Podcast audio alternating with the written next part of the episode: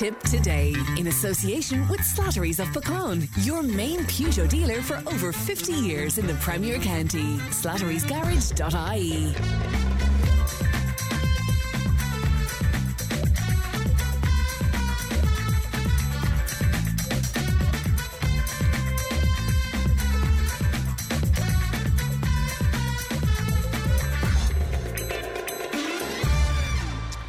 Good morning. Welcome along to Tip Today. 1800 938 007. Our free phone number. Emma is looking after the show. She'd be happy to hear from you today on this eve of Christmas Eve.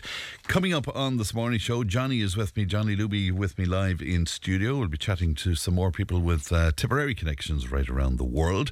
Our listeners will share their Christmas traditions. We have Christmas cooking uh, tips with our own Ger O'Neill and Ali. And uh, the Friday panel will look back on the year that was uh, 2022. So, all of that and much, much more on the way. You can text and WhatsApp 083 311 3311. We have that fantastic prize to give away. We're giving it away today 500 euro in cash to give to you. And uh, it's in association with the good friends at Hall Alarms. They're celebrating 40 years in business and they began uh, back in 1982. So, all this week we've been playing uh, theme tunes from well known TV shows from that year. And we're looking for a final finalist today where this is concerned. Now, our finalists so far uh, Louise Meany from Thurles, Catherine Cockton from Ardfinnan, Noreen Marnan from Dundrum, and Tom Moore from Rose Green. We're looking for a final finalist. And then just before 12 today, we will give away the 500 euros. So let me play you the theme from a 1982 TV show. And this is what you have to identify today.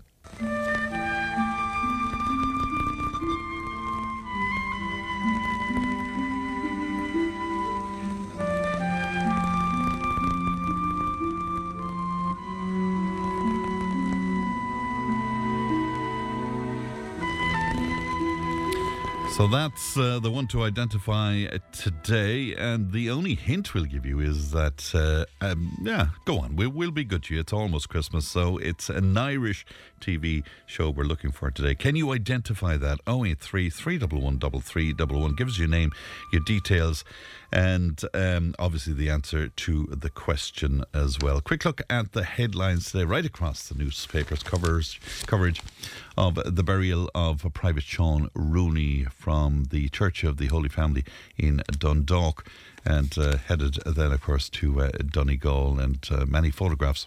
Uh, right across the newspapers today, and uh, quotes from his mother's a few words as well at the ceremony and the headline in the Irish Times. In his life, he has made me proud, and in his death, he has made me proud, said his mother.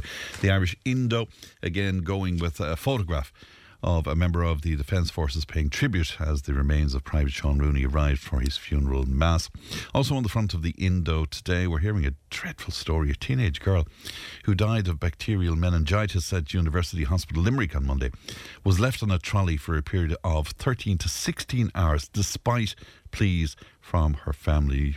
Her name, Aoife Johnston, she was just 16, as I said laid to rest yesterday in Shannon in County Clare, and she was remembered as a, as a beautiful, kind, and somebody who brought light to the world. The uh, Irish Examiner, again, coverage of Sean Rooney's um, a funeral. Also, we're hearing about a surge of winter illnesses, the worst yet. The HSE is bracing for a surge in winter virus infections in the coming days, which it says will bring the highest pressure on the state's health service that has ever been seen. And they put some sort of a uh, a team together yesterday. Can you believe uh, to uh, to have a look at this um, situation, even though they were getting warning from the nurses union way back in uh, July. They still uh, didn't make themselves ready for this. It's just unbelievable. Uh, on the Irish Daily Mail, then, we're reading that suspects have been identified in the fatal shooting of uh, the peacekeeper, uh, Private Sean Rooney. And on the day that he was laid to rest in Donegal, the net has tightened seemingly on those responsible for killing the soldier and injuring three others in the attack on the UN vehicle in Lebanon, which is now being described as premeditated. So there you go. It's a quick look at our newspapers today. If you want to comment on any of that, 083 311 3311. Johnny Luby is with me. Johnny, good morning to you. Morning, Fran, and uh, of course, good morning, and uh, is it a happy Christmas, Xmas, or Xmas, you Christmas, like? yeah. Uh, Be to, careful. Don't uh, start a row straight away now on that, you know. What do you make of that about the HSE? They put together a task force yesterday, even though they've been warned since last July. But really? It is Really? unbelievable, really. I mean, Fran, and lads, to tell you there, and they have told you on Tip FM, it is quite a good government. The world in its mother knew, listening to uh, uh, that girl there that's a representative for the nursing, Sean, and whatever, I can't think her name. Nihei, yeah, yeah, she's yeah. A, a brilliant lady to Yeah. talk and speak, and does talk the truth, and isn't afraid to walk out into the wards and the hospitals and everything else to see what is actually going on. And the world in its mother knew. Listening to the foreign news and everything else, that this thing was still rampant Yeah. you know, uh, and now they're putting a task force together. They'll probably have to set up two or three other board meetings to uh, get it all all done properly. It's incredible, isn't Uh, it? but the, look- the, the lack of planning and vision and all Oh, of friend. I'll tell you one thing. Listen, you could write two books on it and call both of them Ripley's Believe. Isn't that it? Please believe it or not. believe it or not. Anyway, on a much happier note, you were in Nenagh for the tractor run, John. That's right, Jeff. friend. we had a, a wonderful day there, and uh, I was up a small bit early, so uh, fair play to Michael Cleary there, just above the Tip FM, brought me He's in for man. tea and tart. And it was absolutely beautiful. And on my way down, then uh, there was a heap of stalls there, and the atmosphere was absolutely fantastic. I mean, it was unbelievable. But there was a bed, and Albert Purcell, well capable of doing anything, he picked out this, and there was uh, uh, numerous women or ladies uh, to uh, lie in the bed with me. So this is at, serious? yeah, this is at four o'clock in the day, you know. And this girl said uh, she knew me. Yeah. She said. I lie in the bed with him if he has his long johns on, because I don't, uh, I don't, uh, I, I wouldn't be safe with him. And I said, uh, that's, yeah, I said, uh, yeah, I said I have.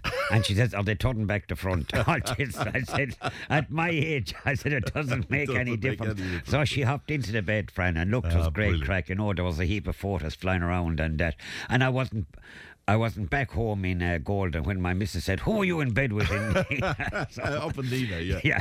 So uh, look, it was uh, fantastic, and the tractors and uh, fair play to the whole lot. I mean, I get asked every year, maybe through uh, Eamon Gain or Linson, and they had a big combiner in it. It was brilliant, and the chap that uh, won the best overall thing was after going off to America, maybe sometime during the summer to get uh, uh, engaged, uh, and that. But I met a Nora Kennedy there, wanted uh, her photo taken with me, and I said, "Why?" She said, "To make my husband jealous." I said, "I said, I hope I don't meet him." But then, Fran, when it came to go away, you know, I said uh, to the chap that was driving, I said, "Listen, hey," I said. I- I just have a. I can't Google anything, but I said a fella's after telling me how to get to Buddies in Capparoe. So, friend, we duly arrived there about a half an hour later. I was telling a few lads, even drivers never even heard of it. They don't even know where it is. It's roughly out the Silvermines Road, but it is some pub out in the middle of no place, you know. Uh, and that, and I went in, and of course, uh, uh, he said himself inside, he said, Johnny Luby. Never met the man in my life. He said, You're three weeks too late. You should have been here for the county board draw. so, anyway, friend, I have to say hello to a few lads that are there Philip No bother. Mulqueen and uh, Mike Sherlock, Dennis Keneally, Billy Grace, Kevin Gleeson, and uh, then Noel O'Mara, Decky Ryan, Johnny O'Brien. The, he's a Springer Spaniel trainer, Johnny Ryan, Anthony Ryan, and he underlined it, the real one. So I missed uh, Toohey there from Golden. He's domiciled up in that neck of the woods.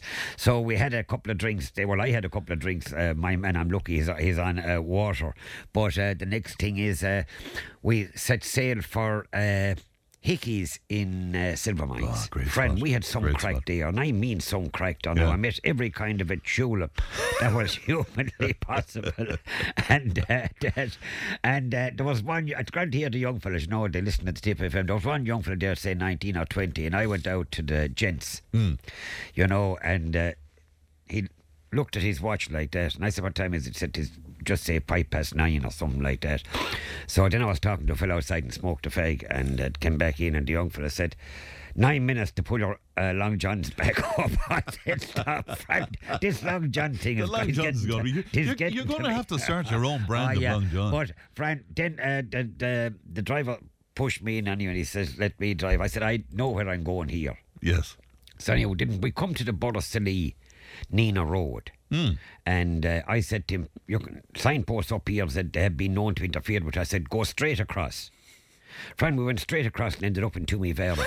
and I'm trying to get back to Golden. And mentioning Borrisoleigh, heartiest congratulations to them on winning the North under 21. Uh, seemingly it was a great game. And as I'm saying that, then I might as well throw the Sarsfields in with it in the mid. Uh, yeah. Because uh, they won it. But look, we had a fantastic night. we I'd say hopefully a good few pound was raised uh, for uh, the two well known charities. And uh, that looked fantastic. That's Albert. Purcell is some organiser. Ah, he's When top class. Top class.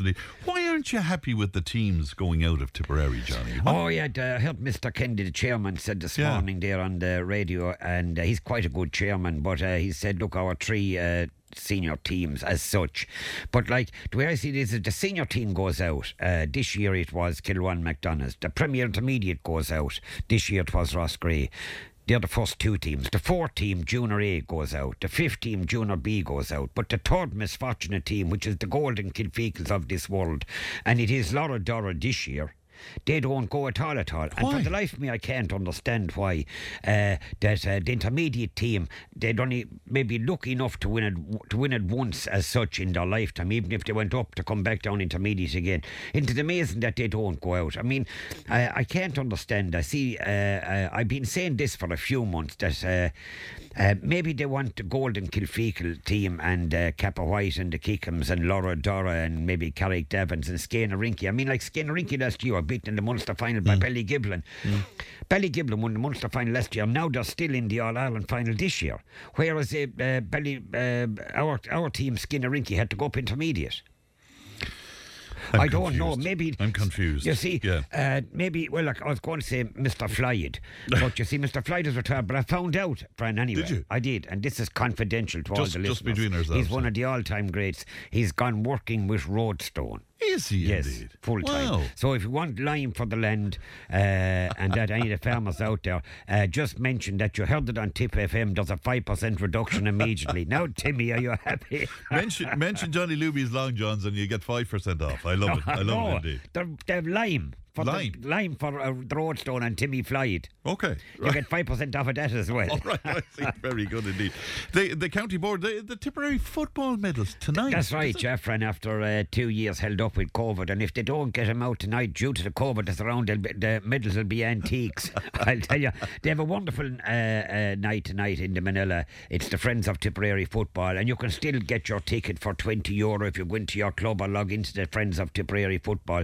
Because look, uh, I didn't know um, uh, a huge amount about it, but there's always a great story behind them, friend. Uh, for all the schools that play in the football in April and May and all of that thing, they frame all the football teams properly and they count the Friends of Tipperary football and send it back to the school.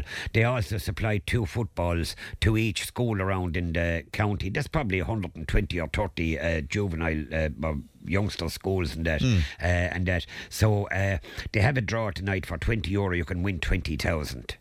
So hopefully, please God, uh, they'll have a good night there in the Minella Hotel, where they have all the players and the panel, uh, except my nephew Liam Casey, who's in far off Australia, but his dad and mum are going tonight to uh, to the Minella. So hopefully they'll have a uh, have a great night there. But all the rest of them are back from Australia and every place else in the last couple of years. Like it was a wonderful thing to win after maybe seventy five or eighty odd years to win the Munster Senior Football Final two years ago when they beat Cork in the final. So Ah, systems yeah. going. Ah, that, you well, well done indeed. We have listeners in London. yeah. Yeah. Did you want to mention That's mention right, them, yeah, uh, because, uh, yeah, friend. Yeah, uh, Charlie Evans is home from England at the moment, and his brother Ben. Charlie is actually the PRO of London County Board, and I think his uncle Jonathan Cullen is the PRO of Tipperary County Board. That's an unusual thing, an uncle Isn't and a nephew. Yeah. Uh, Louise is the mum, and she listens every Friday morning, so good morning to uh, uh, Louise. And also, uh, I want to say hello to a guy called William Maroney of Garnavilla. He's tuned in every week, friend, to yourself, uh, and uh, that's. Uh, Say hello to all of them, and of course, uh, friend. The other day, uh, when I was sitting down at home, uh, I normally take off the glasses when I'm reading, even though I'm 68 years of age. My glass, my eyesight seems to be improving for reading, so I came back in with a cup of tea in the hand, friend, and new glasses. Sat down on top of them. Oh, stop. Yeah, made uh, yeah, yeah, one of those. Yeah, yeah. Made a Hames of them, and they were quite dear. And uh, I got I get them from Fitzgerald's Opticians in Tiptown, just above. Uh, I know it well. yeah, yeah. And uh, anyway, I told her that the tr- she said you're after telling me the truth. She says it's not a cock and bull story. She says, and for you, she says you have the glasses at half price. Ah, fair play. So fair play to her. Now they came from these uh, glasses came from Spain. It's Right. amazing that they can't make the frames and that here in Ireland. You know these ones. That's what they told me anyway. right, but you, 'Cause I was uh, to take you, of course, you you need glasses from Spain. Yeah, but uh, we had a, a, a, a good old chat up there. So I got these new glasses the other day. So thanks to uh, Fitzgerald's Opticians and uh, in uh, Tiptown. And, indeed. in we're, we're hearing the intermediate champions always went forward until this year and the introduction of the Premier intermediate grades is one of our listeners. I don't understand. Yeah, understand. I that. understand that. Do you yeah. understand? I What, do. Well, explain it. Yeah, uh, the intermediate champions for the last number of years. But you see, this year they went uh, the senior hurling team, and they had two teams in two senior groups in Tipperary, and uh, Dan Breen and the Ó Riain. And uh, the Ó Riain Cup winners were they never went out for the last couple of years because uh, there was no there was no other team out there to play them. So d- they called them the Premier Intermediate team then Okay. and so they go out. So uh, the, the intermediate team, which is us, we don't go out. But your listener there, thanks for uh, texting in. But that's I want to know why doesn't the intermediate team go out? Is it that the county board want to get that intermediate grade called junior A? And the Right. junior A And is wh- what difference would that make then? Would that be seen to be a demotion or yeah, well, Is it, it? it, it would only in name. Yeah, yeah. Only in name. But you see, uh, it's like everything else. Any of us don't. We all want to go forward. Right, Nobody course, wants to come of course, backwards. Uh, and that because they have a junior A in Limerick, Cork, Clare, and Waterford, but seemingly they don't have an intermediate because uh, the, the, their intermediate is called junior A. Ah, okay, I see. But you're looking for answers from the county board on That's this. you? right, yeah. I mean, like, hopefully there's some of them up that will be able to tell us that if I was at that county board AGM that time that this was done, Right. I'd be saying, hold your horses, Mr. Chairman. Where does the intermediate team go now? Right. Look at Lorrha-Dorrha. They had a brilliant year. Won everything by a, a, a, as such a cricket score, Hmm. uh, seven and eight and ten points. And uh, Lorrha-Dorrha, the one time that they win it, they go no place. So then nowhere to go. Yeah, no place to go. So it's just disappointing for them. And if we're lucky enough in Golden this year to uh, uh, win it, uh, we won't be going any place either. Well, well, you're always going places, but, but I'm not sure where. Rugby, what about the Munster win? Yeah, Munster Fran had a good Yeah. win. A good win as such last weekend, although uh, they're playing Leinster on Stevens' Day. I think it's in Thomond Park. I nearly, I think it's in Thomond Park. Munster, uh, look, they're a, a work in progress. They're going to take another year or two. Uh, and that, and in that year or two, then Peter Mahoney and uh, Conor Murray and them will probably be retired and Earls and all them. So you have to try and replace them as well. So it's going to be maybe take him two or three years. Denis Leamy here from Cashel, he was with Leinster for a few years, has done wonders with them, with what he has, uh, and that. But they're going to find it very hard to, uh, uh, we'll say, to go into the quarter final, semi final, I would think. And uh, let Leinster are the form team, friend. They're beating everybody in sight. They have a panel of players that has to be seen to be believed, top class, you know. And uh, that there was a huge crowd, friend, when we were passing through uh, uh, Thurles on Sunday last at their big race meeting, uh, and that they had a huge crowd there. So fair play to them. Everything went off in tip top shape. And of course, now for the Christmas, we have uh, the Leopardstown on for four days.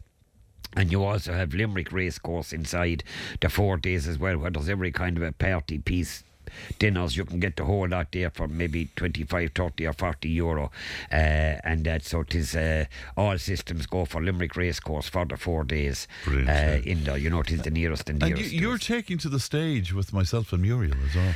Yeah, friend. uh, Yeah, Christ, I'm getting, I'm getting nightmares over this because I, I, there's lots of things I can do, but there's a, a nice load of things. I kind of, I kind of get embarrassed uh, Do uh, you? when, I, when I when I go in front of a crowd. You know, I I'd mean, say that all right. Yeah, yeah I'd say that. You'd be shy, you I see. shy, That's yeah. what it is. I- yeah. is it sometime in February in? Uh, It's the 11th of February, yeah, in Brú Ború in Brew. Brew in yeah, Cashel, yeah, And God. already, I, I, even without advertising, loads of tickets have gone for it already. yeah, I met a fella morning at Mass in Golden and uh, John English and the wife Kay, and he said.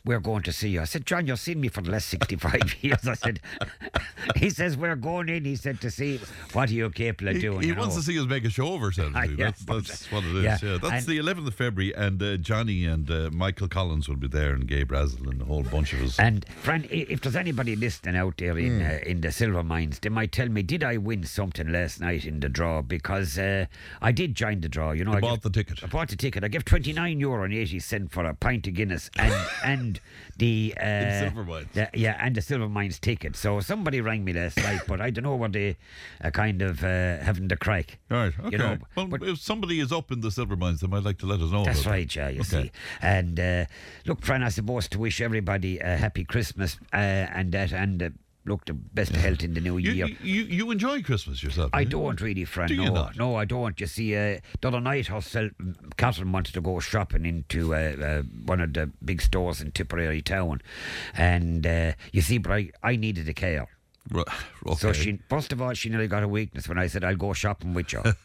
so, friend, I pulled this trolley around. The first thing I was asked for was a euro coin for the two euro coins for this trolley. Yes. And uh, friend, we went up and down aisles fairly rapid, you know. And I said you'll have to get, uh, This was your main Christmas shopping, yeah. it? Right. I said uh, we need rice. I said like my uh, mammy I used to make the rice. I said and jam inside Oh, the oh, old I know, Remember that rice thing? I remembered well, I loved And it, then yeah. I went uh, over to another uh, column then and I said, uh, we need custard. I said, like my mammy used to make it, you know, and I was kind of serious. Well, friend, we nearly had a flaming row inside the minute thing. She said, not a bit of your mammy had lots of milk and written tea. She said, to look after you, yeah. but uh, yeah. yeah, friend, look, uh, uh, wonderful days. But I suppose, friend, for, for all of us out there, we have lost. Well, before I go to that, uh, uh, I just see on the Tipperary papers, National Stands there, where. Uh, uh, they've set up the Dylan Quirk Foundation, which is a brilliant uh, thing, you know. Uh, and that people might think that, uh, look, it's completely for the GA clubs. I would encourage all clubs, you know, soccer, rugby, golf clubs, you name it, uh, to uh, support this in whatever way they can on the GoFundMe page. He was apart from going through the history of Dylan with starting off in Clonoulty Rossmore as a young Gossoon and up in Kilfeacle then for another couple of years and then back where he is beloved Clonoulty Rossmore and Tipperary and that.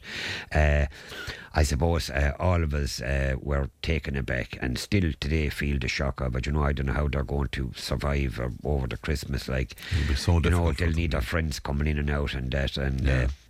Uh, look, uh, it's a GoFundMe page and do what you can. If you want to give a euro, it's brilliant. If you want to give 20 euro, that's fantastic. And if you want to give something, maybe two lads that join up and throw in a fiver each instead of having an extra pint someplace. You know that kind of way. Yeah, like it. absolutely. So that's a GoFundMe page that's up and running That's now, right, it? JT is yeah, friend, and uh, that so that all these smart tulips out there, they're well able to find it on the GoFundMe Of thing, you know. yeah, but I suppose, yeah. friend, there's a heap of other people out there as well. You know them, and without naming many, uh, there, you know that we lost during the year. Yeah, and that, sure. and they'd be gone from the Christmas table, you know, and. Like uh, just to think of all of them, like it's tough going, you Mm. know. And the other morning, friend, uh, you had a chap on from Australia. He was going out with a girl from, he married to a girl from Littleton. That's right.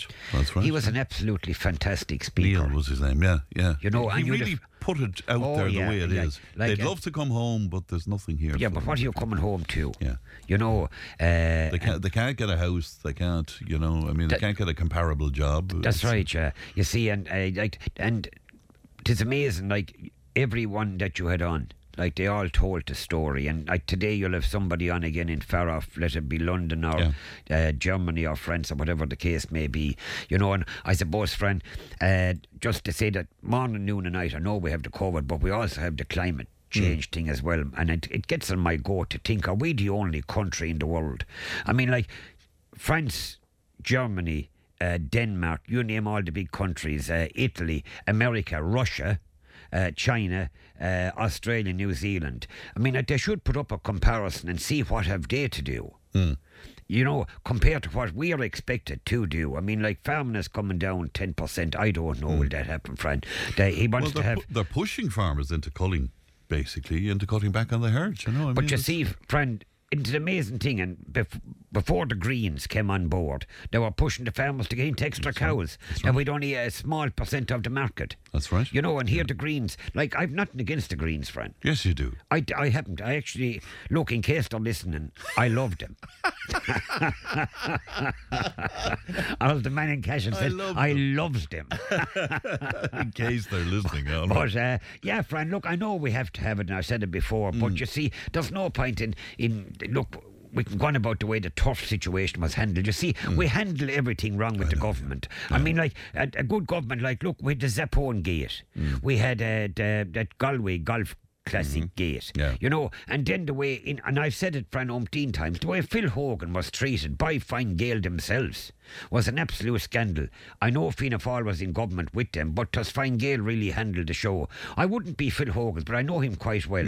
Uh, uh, uh, his He, biggest he came out during the week. Did you hear that interview he did no, with Sean I did not. But oh, I'll he tell was you, very friend, scathing uh, about he was the only one really to walk the plank. Whilst the whip was taken off of a couple of the fellas here and there, Buttimer and a few more of them, like, and he's chairman now of the Senate. Mm. And the chairman of the Senate gets an extra fifty or sixty thousand, maybe seventy thousand, Mm. Ah, he just to chair, just to chair the meetings. Somebody wants to know: Is there a women's is there a women's version of Long Johns that Johnny would recommend? Oh, jeez. Lord. I don't know, friend.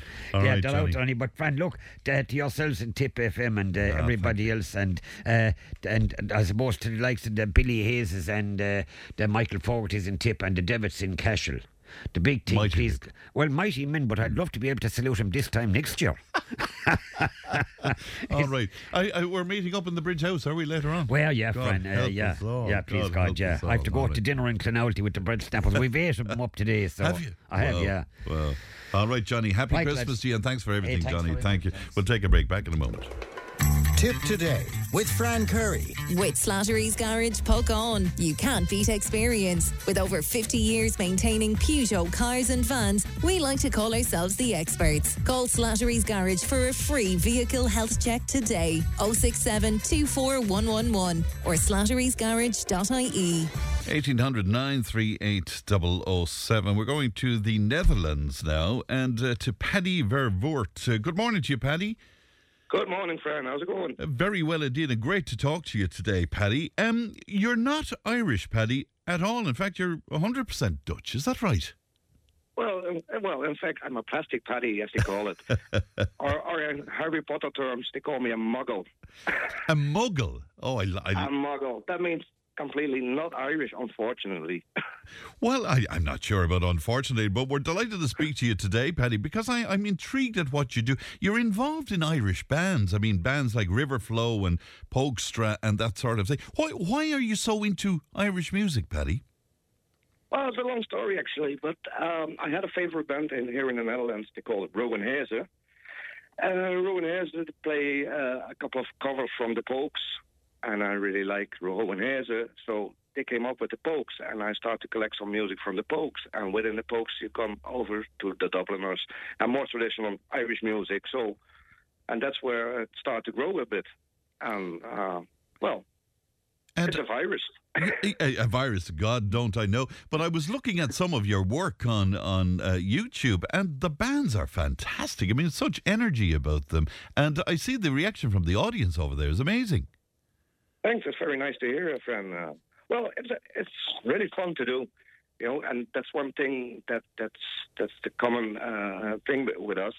Just make fun, you know. There's there's too much trouble in in in the world already. So, with within the music, uh, you can make a lot of fun, you know, and that's that's one Well, that's serious for, for thing sure. You you've been here to Tipperary. You've played in Tipperary a few times. Yeah, well, well this must be 28 years ago, or something. Uh, we played in Ballymac, uh, Kilmanahan, Clonmel, that surrounding, yeah. Right, very good. a, um, there are a, a, a family, a Becker's family. They living in Kilmanahan and in Ballymac, and we've been there on holiday. We took our instruments with us, and we played a couple of times here there. At, uh, Fantastic. about So- 28 years ago or so. Yeah. Right. So you you're due a, a return trip at some point or other, Paddy. Every now and then, when there's money and there's time, Yes. Uh, we really would like to come over and, and make some music and have some fun. You know, it's a, it's a lovely country you live in, and Yeah, well, that's that's very kind of you to say. You you said my heart has a bit of Irish in it. What is it about us that you find? Because we're always very critical of ourselves here, Paddy. So I'm just wondering, what is it about us?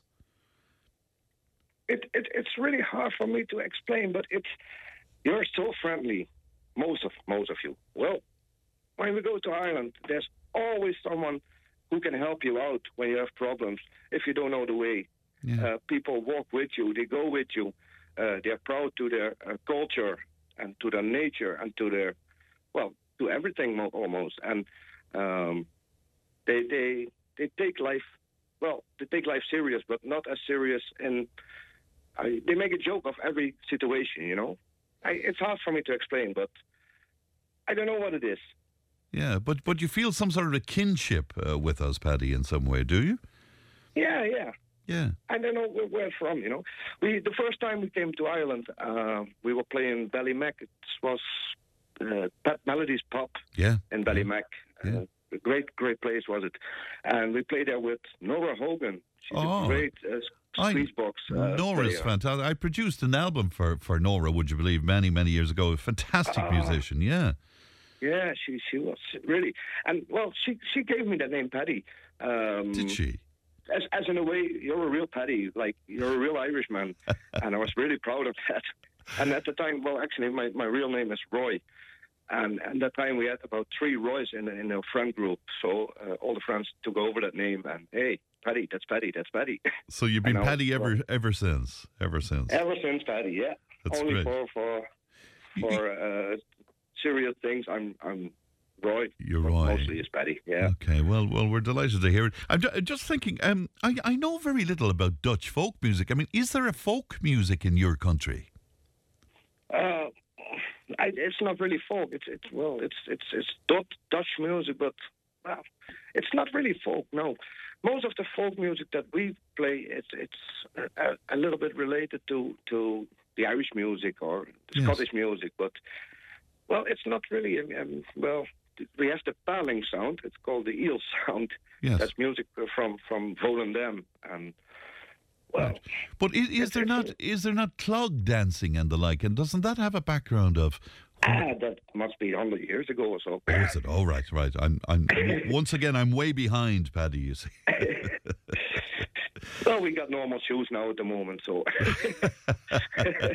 No, but I meant where dancing was. I, I thought there was a thing called clog dancing, but I'm I'm uh, probably w- way off the mark on that. yeah, that, that that's that's the really that's the old school traditional stuff. But, but you don't see that. That that's a, the, the thing that we that I like about Ireland. They keep hanging on their culture and their traditions, and here in the Netherlands, it's fading away. You know, by by by years now, and. Uh, Yeah. But but, but in, in the nineteen in the nineteen sixties here in Ireland, I mean, you were like a second class citizen if you were playing Irish traditional music and the like. It's Hmm. only it's only in the seventies, well, the late sixties into the seventies, that it began to be cool to be playing trad music and and uh, Irish dancing again, Paddy. Yeah, and, and it got cooler by years, I think. Yeah. I don't know. But but oh, you you even even the youngsters they pick it up. Like bands like the Pogues, they brought the traditional music back to to the to that year, you know, and and and they're still playing bands like Flogging Molly, Dropkick Murphys. They still got their uh, their influence, you know, uh, their roots. They put their roots in their music, and, and that's what I like. Yeah, and, And, you- and you don't see that over here, you know. And I'm sure you know that Shane MacGowan has a, a great Tipperary background from up around Shinrone Yeah. there, yeah. And we're very, you're from very proud of him. Uh, yeah, up around Shinrone, Puckane there, yeah, yeah. Beau- beautiful area Yeah. as well. And I'm delighted to say he's out of hospital and he's doing well, so I'm sure you're glad to hear that as well. Is he a great hero of yours, Paddy? Well, he is he is the, the most brilliant hero that I've ever see, seen. So he's brilliant. He is really brilliant. I got a great big collection of uh, Pogues stuff, uh, Shane MacGowan stuff here, like like records and CDs and pictures and name it. Yeah. Uh, I'm a big fan of him. Yeah, I, I, I It was great to hear that he's out of hospital Yeah, just before his birthday. it's great, great news altogether. I think Rainy Night in Soho is one of the greatest songs of all time. You know? It's one one of the best, probably. Yeah, Yeah, yeah. just well, he, absolutely he's terrific. got a lot, How? and he definitely he wrote the best Christmas song ever. You know. Well, there's, there's no doubt about that. That's for sure. No. Um, how will you celebrate Christmas, Paddy? How does that work in the Netherlands? I don't know actually, actually how is it in Ireland, but uh, I think it's it's almost same. It's it's a a fest for a feast for family and, and. You know, it's uh, on on Christmas Eve.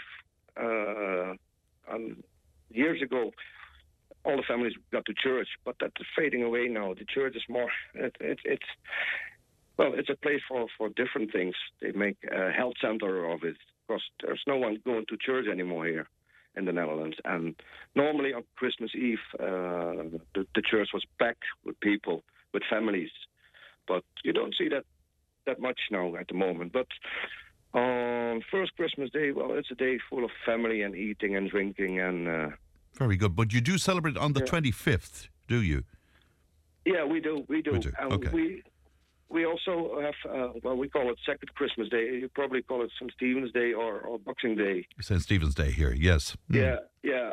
And uh, that's a day that we mostly go to to the pub for a drink. And, uh, Oh, very good indeed. Well, I was delighted That's to a talk nice to you. If you're ever back in Tipperary, will you come in? You might come into studio and play us a few songs and we can have a bit of a chat. Oh, that- that would be cool. Yeah. We tried to. Oh, we, it, it's hard for us to come over, you know, uh, um, because of the money. And, Of course. and we really would like to come over with with, with like with our band Boys from the County Hell. yes. Try to make plans to come over, and it would be great to to step in Tip FM studio and uh, Well, play you'd a be, couple of you'd be welcome here anytime. And if there's venues out there listening to us that would like to host the boys from the County Hell, um, I'm sure you'd like to hear from them, Paddy.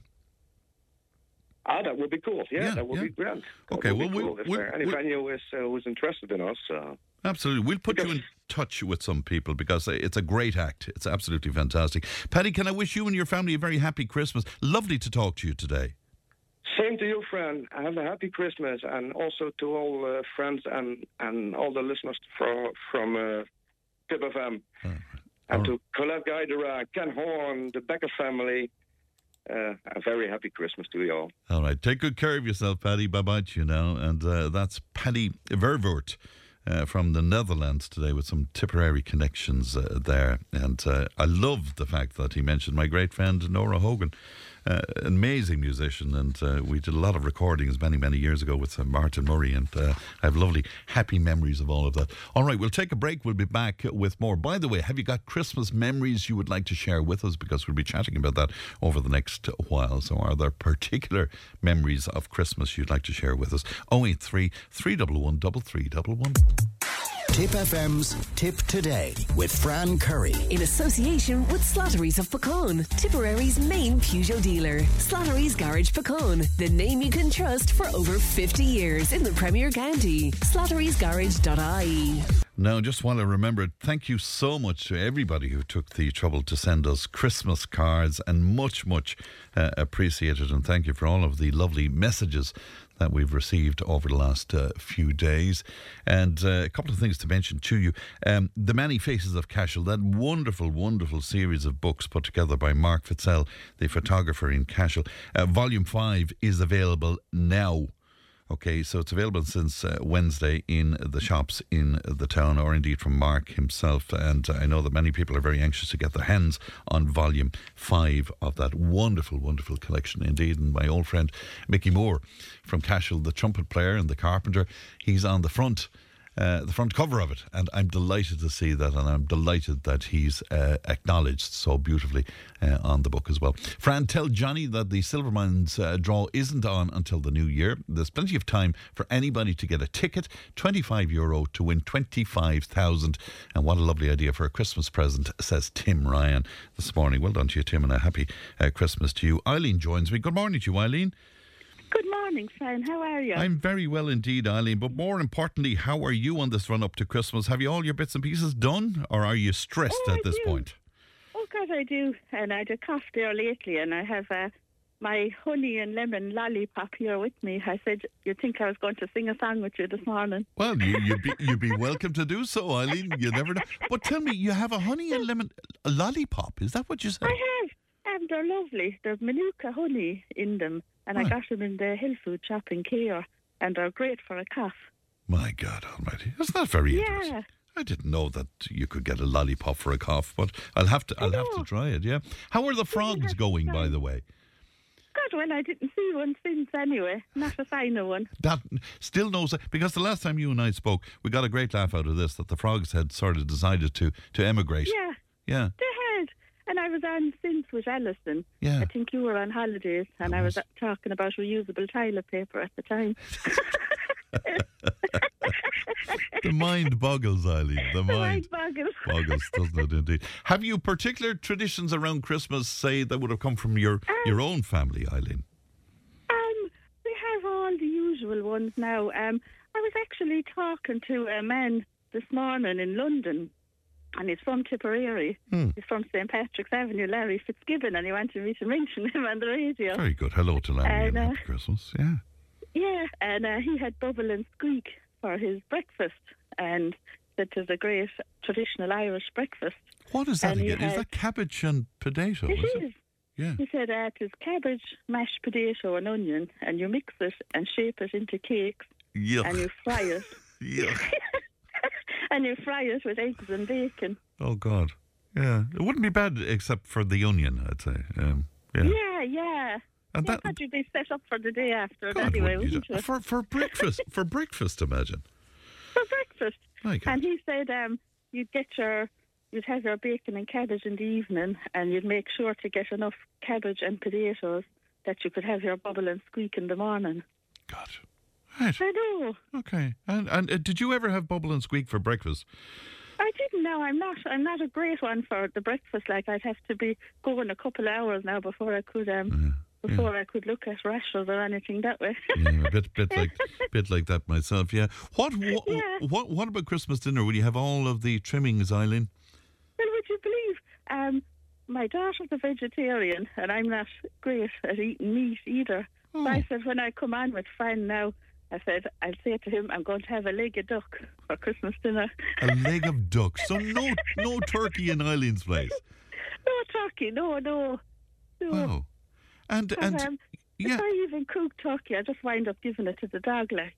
do you? um, Lucky, lucky you know, dog. it's hard to go with then, like. Right. Yeah. So what does a vegetarian eat for Christmas dinner?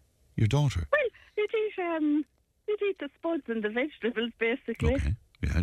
Yeah, and um, we don't. Well, we don't mind about meat, like you know. Yeah. Like I used to like meat, and um, my daughter then she said to me, you know, you shouldn't be eating that, like. And gradually, then, gradually, then I got possessed. Did you? I, I have to admit, I love meat, Eileen. I, I, I could I never know, go. yeah. yeah. Yeah. Oh, sure. I'd say each to their own. And you don't you don't miss it now, do you? No, well, I'd eat an odd bit, a small bit, like you know. Right.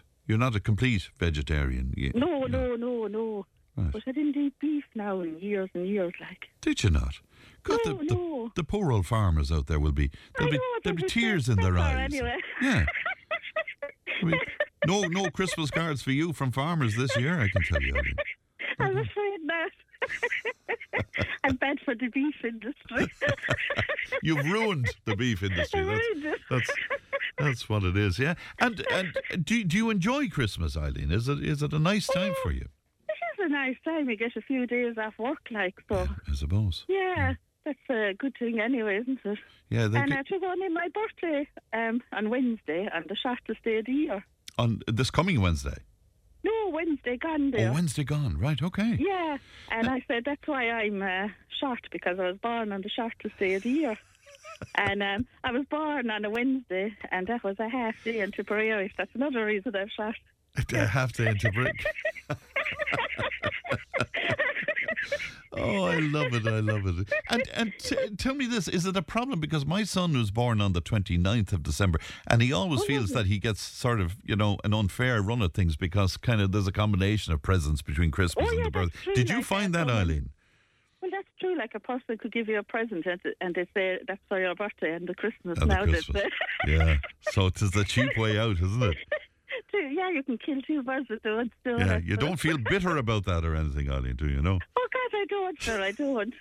I was 35 there now, uh, so it was great, a great landmark birthday. Sure, that's only a young one, for God's sake. Eileen. Only a young one, A young one. to 90. Yeah. That's one, that's one way of looking at it. God, I wish I was 45 again, I can tell you. God, I got um, a taxi with your brother there. Um, With my brother? Did you? I did. And um, I never met him before. Should I And him apologise for him or anything? No. No, no, I was delighted with him. I rang him up and I said, God, I don't know this man now at all. And then when I went out, I started laughing because I just looked. I said, God, it's like Fred inside driving the taxi. Well, I, I, I'm not sure he'd like to be associated with, with, with me. And I said, Your friend's brother. I said, You're the image of him.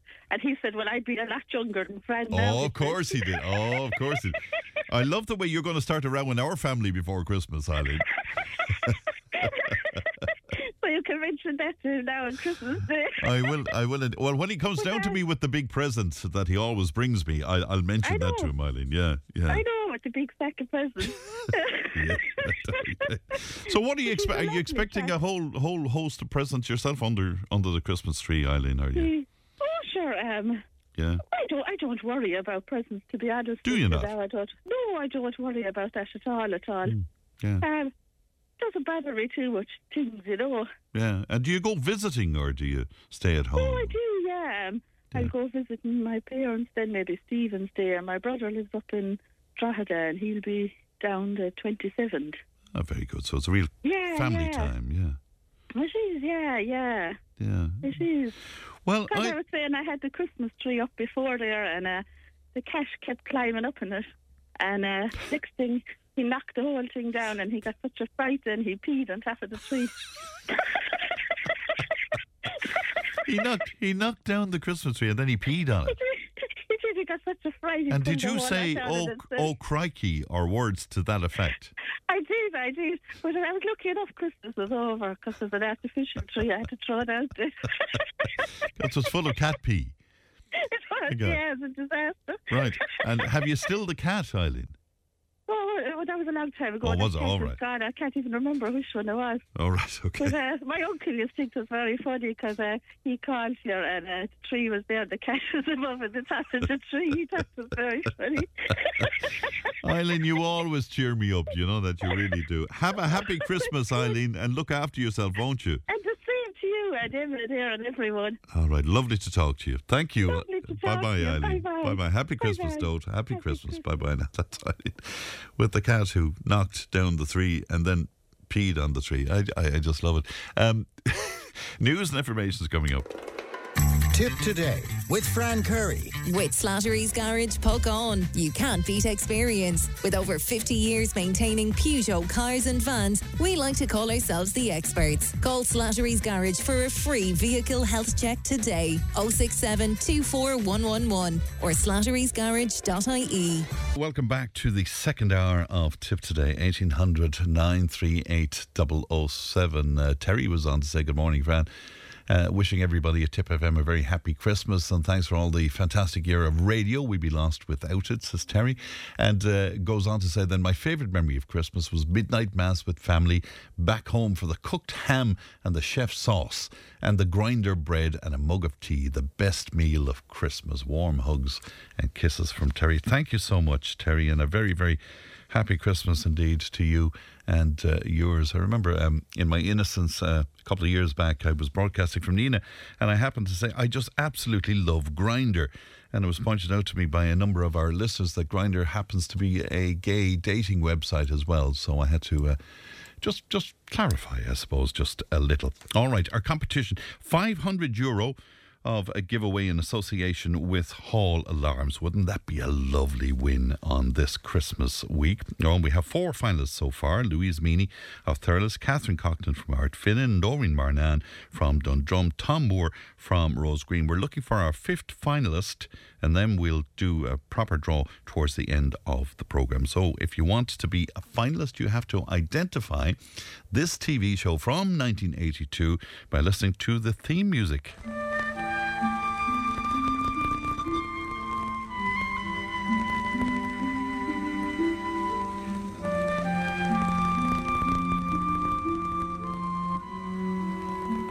There you go. What do you make of that? Now, I gave a little hint earlier on, uh, just to, to say that it was, in fact, an Irish television show in this case. Uh, but can you identify it? 083 311 3311. Give us your answer, your name, and your address. And in about a half an hour's time, we will announce the final finalist and then we'll have our main draw just before the end of the programme. I'm delighted to be joined by one of my favourite listeners uh, who contributes to the show on a regular basis, and that's Joe Noble. Joe, good morning to you. Well, good morning, and how are you? I'm very well, Joe, and a very, very happy Christmas to you and to yours And- as well. And to you and your family and all at Tip FM, Fran, thanks for everything. Are you looking forward to it, Joe? Oh, geez, I am. I love it. Do you? Yeah, I do. I do. I love Christmas. Yeah. Um, it's just, it's a time of the year where kind of go a bit mad, don't we? Some some of us go mad all year round, but yeah, Christmas is Oh, the time no, for going mad, isn't it? Oh, not me. I'm quite staying. I, I, you know, I only go mad at Christmas. You're as pure as the driven snow, as they say, Joe. That's Absolutely. That's Absolutely. And I'm trying to be very good here now, so I've tried my pot five. Oh, oh, oh, this is your posh voice, is it? Yes, this is my posh Oh, now, friend, so I'm trying to be very good. Okay, Don't- and if I do say anything out of out of order, it's your fault. I'll just get that out now. Joe, it's, al- it's always my fault anyway. It's always my It's fault. always your fault, so fire away now. What What's your favourite part of the the Christmas? Is it the Christmas meal or what? What is it, Joe? I actually love the build up Do to you? Christmas. I do. I love getting everything ready. I love going out getting the little bits, you know, for the family and the kiddies and so forth, etc. And getting up the well, mind you, I'd be lazy about getting up the tree because I hate dust. Um, but anyway, Yes. I think it was up earlier this year. But I love, I love the lights. I love to have everything done before Christmas Eve, and then go out and look at everybody panicking. yes. And you, you're feeling smug because it's all sorted. Is that it? Yeah, yeah. And you see them galloping around and panicking around with their two trolleys, and I'd be thinking, holy Moses, the shops are open to St. Stephen's as daylight. um, but I, I don't get that part at all. If I forget something, I forget something. It doesn't pretty well bother me. But you're dead right about that. We we shop as if shops won't open until the end of January or something. I know, yeah. And then, you know, at the end of it, there's a whole lot of waste and fairness, and half it's thrown out.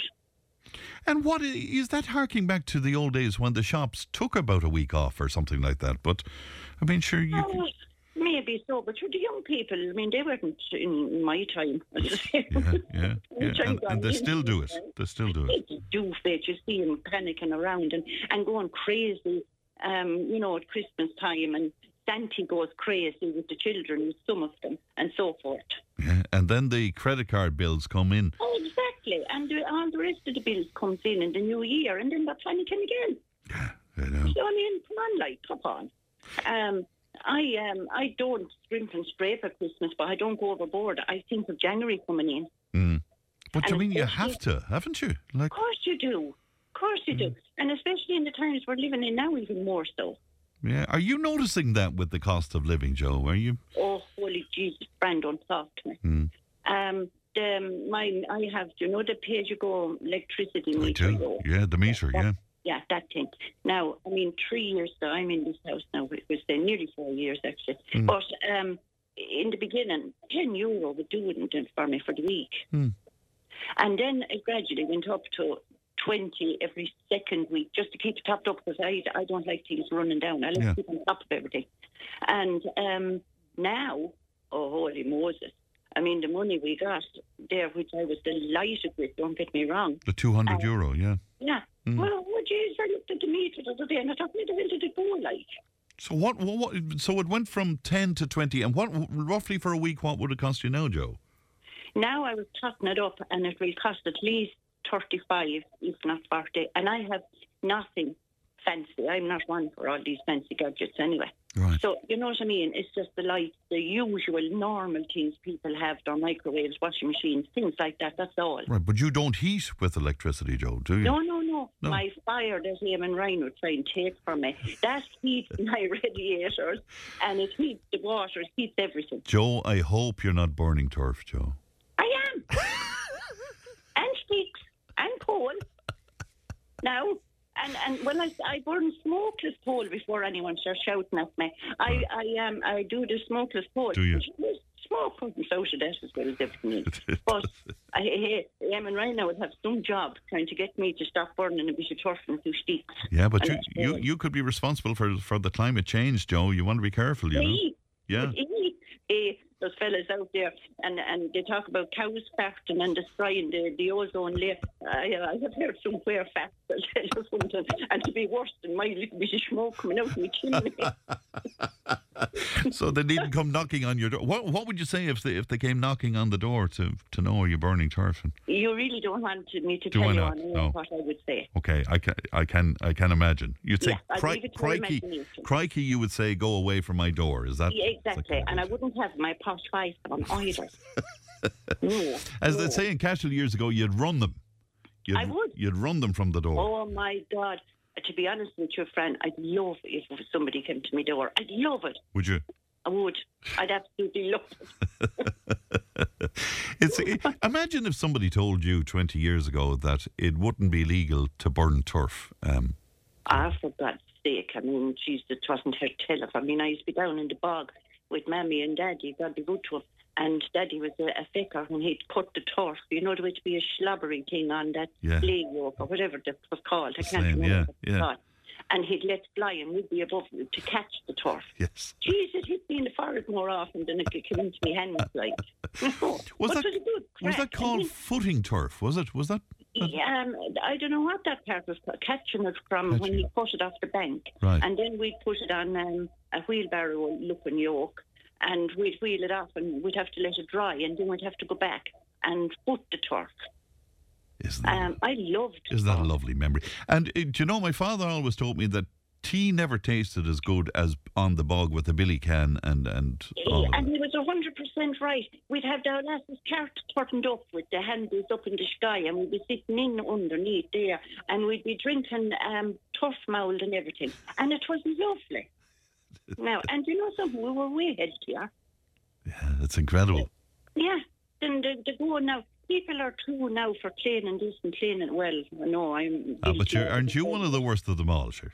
Well, I wouldn't say I'm the worst now, Yeah. but um, no, I, I I am gone like that. And I'll tell you, when I really went like that now, when stupid COVID first came in, Oh, I was I was afraid of me sugar. I was outside and I wa- oh, you're sanitised down the handling the knob of the door, and if the postman came, I would be sanitising the litter box after him.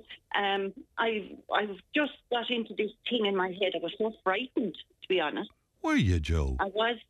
I was, I was terrified of getting it, And- and I got it. And uh, are you still like that now? You're still sanitizing everything and And no, not to the same extent. No, no, I'm not. I well, I like the front door to be clean, like on the side of the footpath. You don't want people passing and looking and saying, "What kind of a dirty yoke is in there?" Like wash your front door. You know, I, I like the place to be clean. right. But you, you you took that two years very seriously, then, did you? And I did, and it had an awful effect on me, friend. And I don't mind admitting it. in in what can I ask? In what way, Joe? I was afraid of my life to go out. Yeah.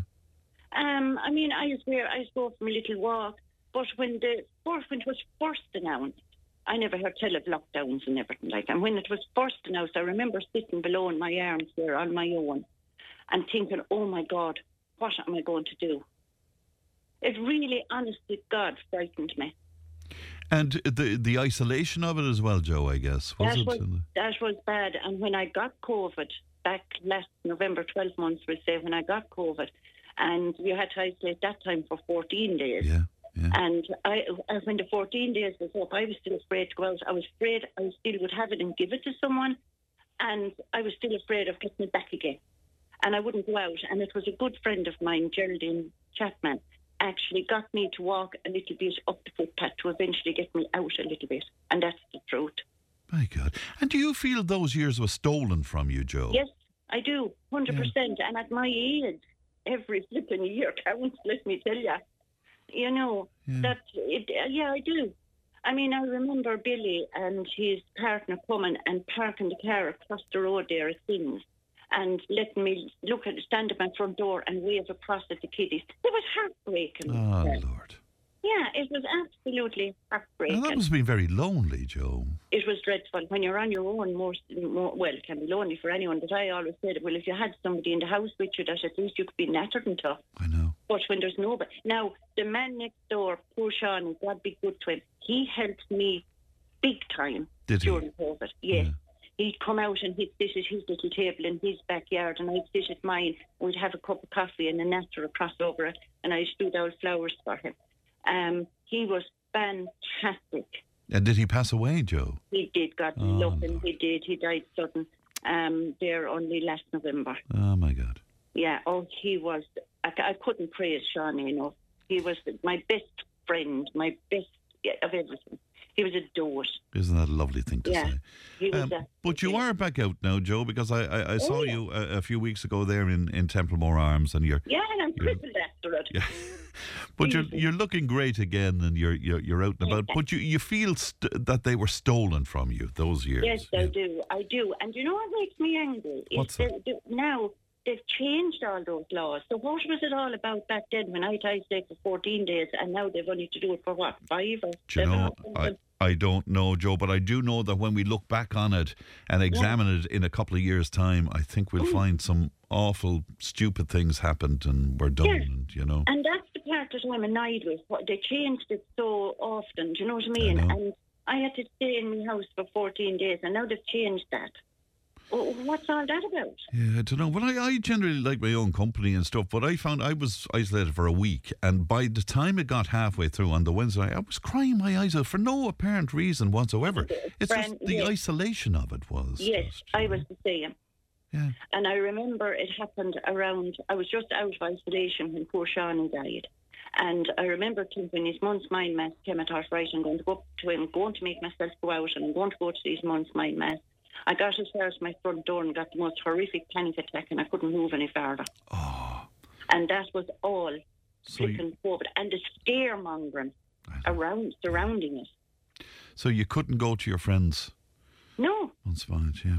No, couldn't. I was too frightened. I, was, I physically wasn't able. And that killed me as well. You know, anyway, we should be talking about happy things. We should, we should, but sure, that's the way a conversation goes, Joe. It goes off on tangents. But in the meantime, you're looking forward to Christmas this year anyway, which oh, is the God, main I thing. am. I Yeah. am. I mean, we had a death in the family there and a few, on my birthday. But anyway, Oh. uh, no, we did. Poor man, God love him. But so we're taking his um, his wife, which she'd be my cousin, Right. um, out today. Ah, very good. Very good indeed. so Jim is down, so he's fantastic and he's been fantastic all over the funeral. But um, no, so I'm looking for, you have to kind of you can't sit, Bran, and feel sorry for yourself or feel more. more I don't believe in that. Yes. You have to get up and go, and it's only up to you to do it. Not to anyone else. Well, there's no better to do it, Joe. And can I wish you a happy Christmas? And thank you so much for all your wonderful contributions, Joe. You're, you're well loved by our listenership, that's for sure. Oh, God, I don't know about that, but how I know it's true. I let myself down with a bang Never, never. You look after yourself, Joe. And you too, Happy and Christmas, happy. Christmas. Happy. Christmas. Bye bye to you now. Bye bye. That's uh, Joe Noble there in uh, Templemore speaking to us this morning. All right, we'll take a break. Uh, back in just a moment. Tip FM's Tip Today with Fran Curry. In association with Slattery's of Puckane, Tipperary's main Peugeot dealer. Slattery's Garage Puckane, the name you can trust for over 50 years in the Premier County. Slattery'sGarage.ie. Interesting uh, question from a listener. How is smokeless coal produced? I have no idea. I must Google that later on and see what the story is. I have absolutely no idea, but a very good question indeed. Uh, another listener says, Ah, Fran, you foot the turf to dry it. You get a great appetite on the bog as well, says one of our. Yeah, God, on my poor late father would be ashamed of me. I didn't know uh, what footing was as opposed to whatever the other stuff you do in the bog. You see, I have to confess, I was never, I, I was never on the bog footing or whatever you call it. Um, oh, it's three three double one double three double one. Helen is with me. Good morning to you, Helen. Good morning, Fran. How are you? I'm And happy very Christmas. and many happy returns to you, Helen. Are you Christmassy, Helen? Oh, I am. Yeah, I've been prepared for the last three weeks, except for getting bread and that kind of last minute stuff. Oh, very good. So you're But very organised, Helen. Wrapped and everything in the last three weeks. Oh yeah. Yeah. Yeah. So, uh, do you understand these people who are dashing around now with uh, trolleys coming up to Christmas Eve and all of that? And Oh, well, I would say to them, I can get it that some people leave it to the last moment and then hit panic. But what they are doing is yesterday I was out and I had to get a few things, and um, this woman absolutely burst past me, sent me flying, and she never even said sorry, excuse me, nothing. And I was store later on, and she did the same to other two other people, and I thought, oh my God, woman, slow down. And what? She was just dashing around the shop, was it? Yeah, I'd say she was just in literally blind panic, as in didn't see anyone, just needed to get what she'd get go. But, but Helen, that's not good for her. That kind of stress and panic, and you know. No, it's not. I think if you're panicking, then the whole thing about Christmas is lost. Yeah. Yeah. I was talking to somebody lately as well, and they were talking about a friend of theirs who, you know, she felt obliged to go and see the husband's people, even though she didn't like them and she found it awkward to be with them and so. But that was going to be her Christmas. That it shouldn't be like that, should it? No, I think it should be kind of like a 50 50. Maybe go and see them for an hour or so. Yeah, yeah. Not And, not to have to uh, spend the whole Christmas. No, I think the way I think it is that uh, if you have an issue with somebody, but you know that you're going to have to spend time with them, keep that time brief so that you're getting on okay, and then before the poo hits the fan, just go. Just go. Yeah. Go. I mean, there's no one to stress anyone because people know if they if if their company doesn't want to be around them either. Of course, and I suppose if there's lingering uh, history of arguments and stuff, if, if you have a few glasses of wine on top of it, then sure, it, it only makes it all worse. And It does. And Christmas is such an emotive time that, you know, any emotions are heightened. of course. So a resentment and a drink, holy God. Oh, sure, I know. it's yeah. some combo. What's your favourite part of it, Helen? Is it uh, the Christmas Day meal, or what? What is it? I think it's, you know, it's everything. I like, um, I love spending time with my grandson. Do you? Yeah, because, you know, he's five and a half now and Oh. very much into Santa and he's such fun. Oh, it's a lovely age, his isn't name. it? My son Morris is a little boy, and he's just great crack. And seeing his excitement about Santa and that bold elf on the shelf and all of that, you could just get into it. That's great. Is that your only grandchild? Yes, I had I had a granddaughter, but she was stillborn in July 2020. Oh, I'm so sorry to hear. Thank you. At 35 and a half week. Oh my God, I'm so sorry yeah, and her name was Winter Rose, so I had a granddaughter. Winter Rose. What Winter a, Rose. What a beautiful name. Yes. Beautiful name. indeed. My daughter, my Karen, my, my daughter Karen's daughter. So she, Winter Rose will be remembered on on, on Christmas morning as well. I always get a little gift to give to Karen and Trevor in memory of Winter Rose. Oh, God, the name is so beautiful and evocative, Isn't though, it? isn't it? Yeah, Yeah, really it is. lovely indeed. Yeah. Um, do you, do you hark back to the old days of Christmas, Helen? I mean, is it very different nowadays? Uh, we're supposed to the, the Christmas dinner, and I throw up the decorations. So I don't know if there's anything particularly different. You know, we open our presents Christmas Eve. Oh, right, okay. Yeah, it's a German. Apparently, it's a German tradition. But my parents did it, so I do it. Oh, that's very interesting. So, and and you all gather round to do that? Is that a family thing? No, it, it used to be, but now uh, excuse me, Karen and Morris do their own things in their own homes. Okay. Okay. Um, but it, I have to say, it kind of disgusted me when I realised that the English royal family opened their presents Christmas Eve. I'm, a, I'm a, true, a total Republican, so I'm going, oh my God, but I couldn't break that tradition. Very good indeed. But you you were sort of yeah you were taken aback to find out they uh, uh, they did that. Yeah, Charles, Yeah. and Elizabeth, and oh, yeah. all of them. Camilla and the gang. yeah, yeah, yeah. And and what what do you, do you have something in particular against them? Is it or is it just that you you're of a Republican background, Helen? because I'm a Republican background. Yeah. Yeah, because I don't know them, Yes. you know, so I couldn't have a personal issue with them. So it's a Republican thing. Well, I'm watching The Crown at the moment. I, I don't know if you got a chance to see it, but I mean, if it's only half true, these people are like aliens. I mean, you know, Yeah, they are. they were living so removed from reality and everything. You know, just Yeah, born into privilege. It's not that they had to earn what they have. yes. But so the there- sense of privilege to the point of, I mean, they had, to, I presume it still goes on, uh, for, for Prince Charles, when he's having a bath, his valet has to use a thermometer to get the, the, the heat of the water exactly correct. Oh gosh, God heaven, but his poor little Willie might drop off if uh, it's the wrong time. and God, he put that into enough use. oh God, we better not go there. That's that's for No, sure. Yeah. no, no. Do you have any particular tri- besides opening the presents on Christmas Eve uh, around the meal and the food? Do you have anything in particular that you do that's kind of uh, your own family tradition?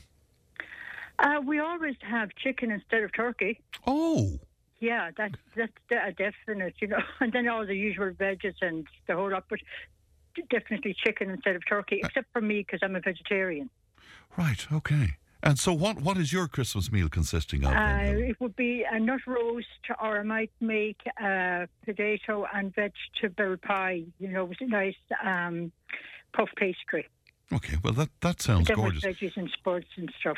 What what is a nut roast like? I mean, I've heard about it so many times. But what what is it like? It's yeah, it's actually quite nice. It's a variety of nuts and breadcrumbs, and now I put a little Quorn into it. Quorn is like um, uh, a, a minced fungus. It, it's It's a synthetic meat, like is it? Uh, It is, yeah, Yes. and it comes from a fungus. Okay. Right. And it tastes nice. It tastes, but you have to put some kind of flavouring with it because Quorn is tasteless. Okay. Okay. Yeah, so. Um, but other than that, uh, I mean, we don't have any traditions of sitting down um, and watching TV at any time. We have dinner usually around three o'clock. Yeah. Okay. Okay. And this year now, Stephen's Day, they're all coming here as well for another Christmas dinner. Christmas dinner round two. Very good. You you're going to be busy, Helen. Well, do you know, I am probably one of the more chilled out cooks because I just do it bit by bit. I don't get into a panic because who is judging me? Me probably, and I'm I can be my own harshest judge. So I need to back off and just enjoy the process. Right. And that, And I delegate. isn't that good advice for anybody out there? I mean, you know, there's nobody adjudicating your Christmas dinner, or you know, they should be No. delighted to get it served up to them. Because it's not come down with me. So Yeah, of course. You know, and I think overall it's a great message for me and for anyone that be your own best friend and just back off putting pressure on yourself. Mm. And sometimes, are you not your own best friend, Helen? Sometimes I can be very critical of myself and give myself a tough time. And it's when I can feel my stomach tightening and I'm getting into a really crappy mood that I realise, hang on, what are you doing to yourself? Stop. If your best friend treated you like that, you wouldn't have that person as your best friend. You know, somebody said to me one time on the program that we should treat ourselves as if we were five year old kids and we wouldn't put five year old kids in danger, nor would we make them miserable, but we make ourselves miserable all, all the Well, we do. And one of the things I say actually, Fran, is I'm having a lifelong love affair with myself. Sounds sounds great. Is that something you've only embraced in recent years, Helen? Uh, you know, that you've done something about this, so to speak? The last 26 years or so, yes, Right. because I had a number of issues. I had to stop drinking and because it was affecting my life.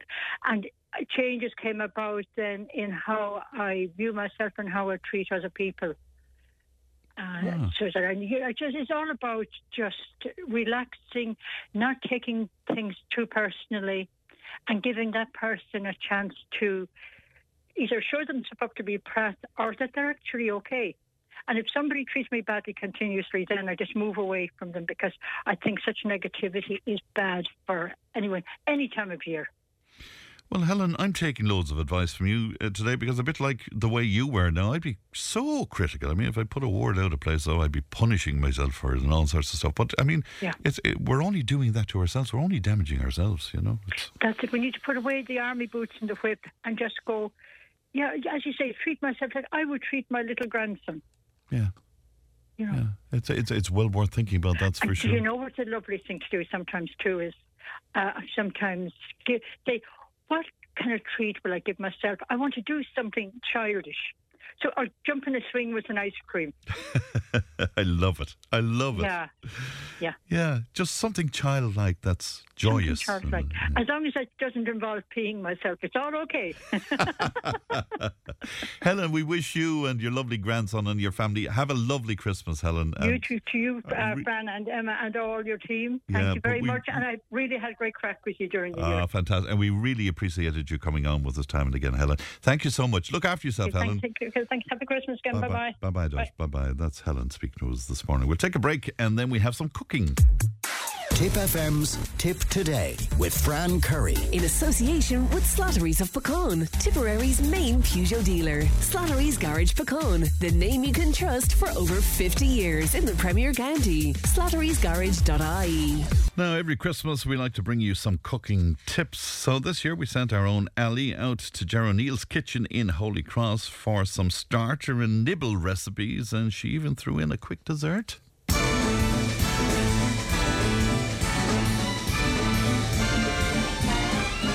It's the most wonderful time of the year. Here in Ger's kitchen, Ger, last year for Christmas we focused on what to do with leftovers, and we had you had some great examples and ideas for what to do with leftover ham and chicken. This year we're going to focus on starters because. Far from starters, we were reared, but you have to have a starter now with the Christmas dinner, wouldn't Oh, you do, absolutely. And you're very welcome to Holy Cross. Um, yeah, this year, um, with starters, a lot of um, people nowadays have for people around for drinks um, after Mass on Christmas Day, and I certainly do. And um, I found that um, by the time you go to have your main course, people are uh, they don't want dessert because they're so full. And i decided like the starters that i'm doing today you can have as canapes for people coming around for drinks as well. It doesn't have to be on christmas day. It could be any time of the year. Very versatile and easy and quick. This year i'm doing a sausage roll wreath, which is a kind of a, I suppose you call it a tear and share. Um, uh, these sausage rolls you can make into a batch with bite-sized pieces. Today I've made it into the shape of a wreath, um, just for Christmas and. Um, you know, you, the sausage meat that you get in the butchers nowadays are absolutely beautiful. Um, and I got this one from Drennan's in Templemore, and it's delicious. Um, but then I kind of doctor it myself. So I added, um, I'm adding some thyme here and some sweet chili sauce. If people like it, if they don't like sweet chili sauce, they don't have to put it in. But um, it's nice added into it. Um, you could also put cranberry sauce into it if you wanted to, and some, a little bit of salt and pepper, and as I said, thyme. And you just mix up the sausage roll uh, or the sausage meat together, and you get your shop bought puff pastry. I don't think anybody makes puff pastry anymore. Um, just take it out and put your sausage meat in the middle and spread it out like a sausage down along the middle of the pastry and roll it over. Um, get your egg or just water at the end just to uh, let it stick. And then you cut slices diagonally all the way around, not right through the sausage roll, just around uh, through the top. And then you are able to maneuver it into a, a, a kind of a horseshoe shape, like I have done here. So the more you cut down, then the easier it is to bend. But just to make sure you don't cut all the way. Yeah, it stretches out into into a wreath shape, and when you'll see now when it comes out of the oven that um, you know it'll all puff up and the meat will be all cooked, and you can just tear away at it. Um, for your guests, like uh, you know, for a party or stuff, the sausage rolls are easier, bite size. But this is for Christmas, so we'll do that, and we'll put some berries in it to to decorate it up. And I have poppy, se- I've, I've an egg wash on the top here, and then I'm gonna, I've put some uh, poppy seeds on top. You could put sesame seeds as well if you wanted to, or you don't have to put anything at all on it. Some people don't like them; they get in your teeth. So I'm going to put this in the oven now, and that will take about 30 minutes at 180 degrees. I think that's gas mark four. Now, our our other dish then, it's a fish dish. And maybe a lot for a lot of people, Christmas might be the only time they really push the boat out when it comes to fish. Yes. Particularly with what you're making today, which is scallops. Yes, a lot of people are afraid of shellfish. Um, I don't know why, because they really don't take long to cook at all. Uh, today I have scallops, and I'm going to do those with um, black pudding Lovely. and a little bit of apple sauce in between on croutons. Are you a roe woman or no roe woman? Oh no, no roe. I don't like the roe. I love the look of it, but I don't. I couldn't. No, I Yeah. don't like the roe.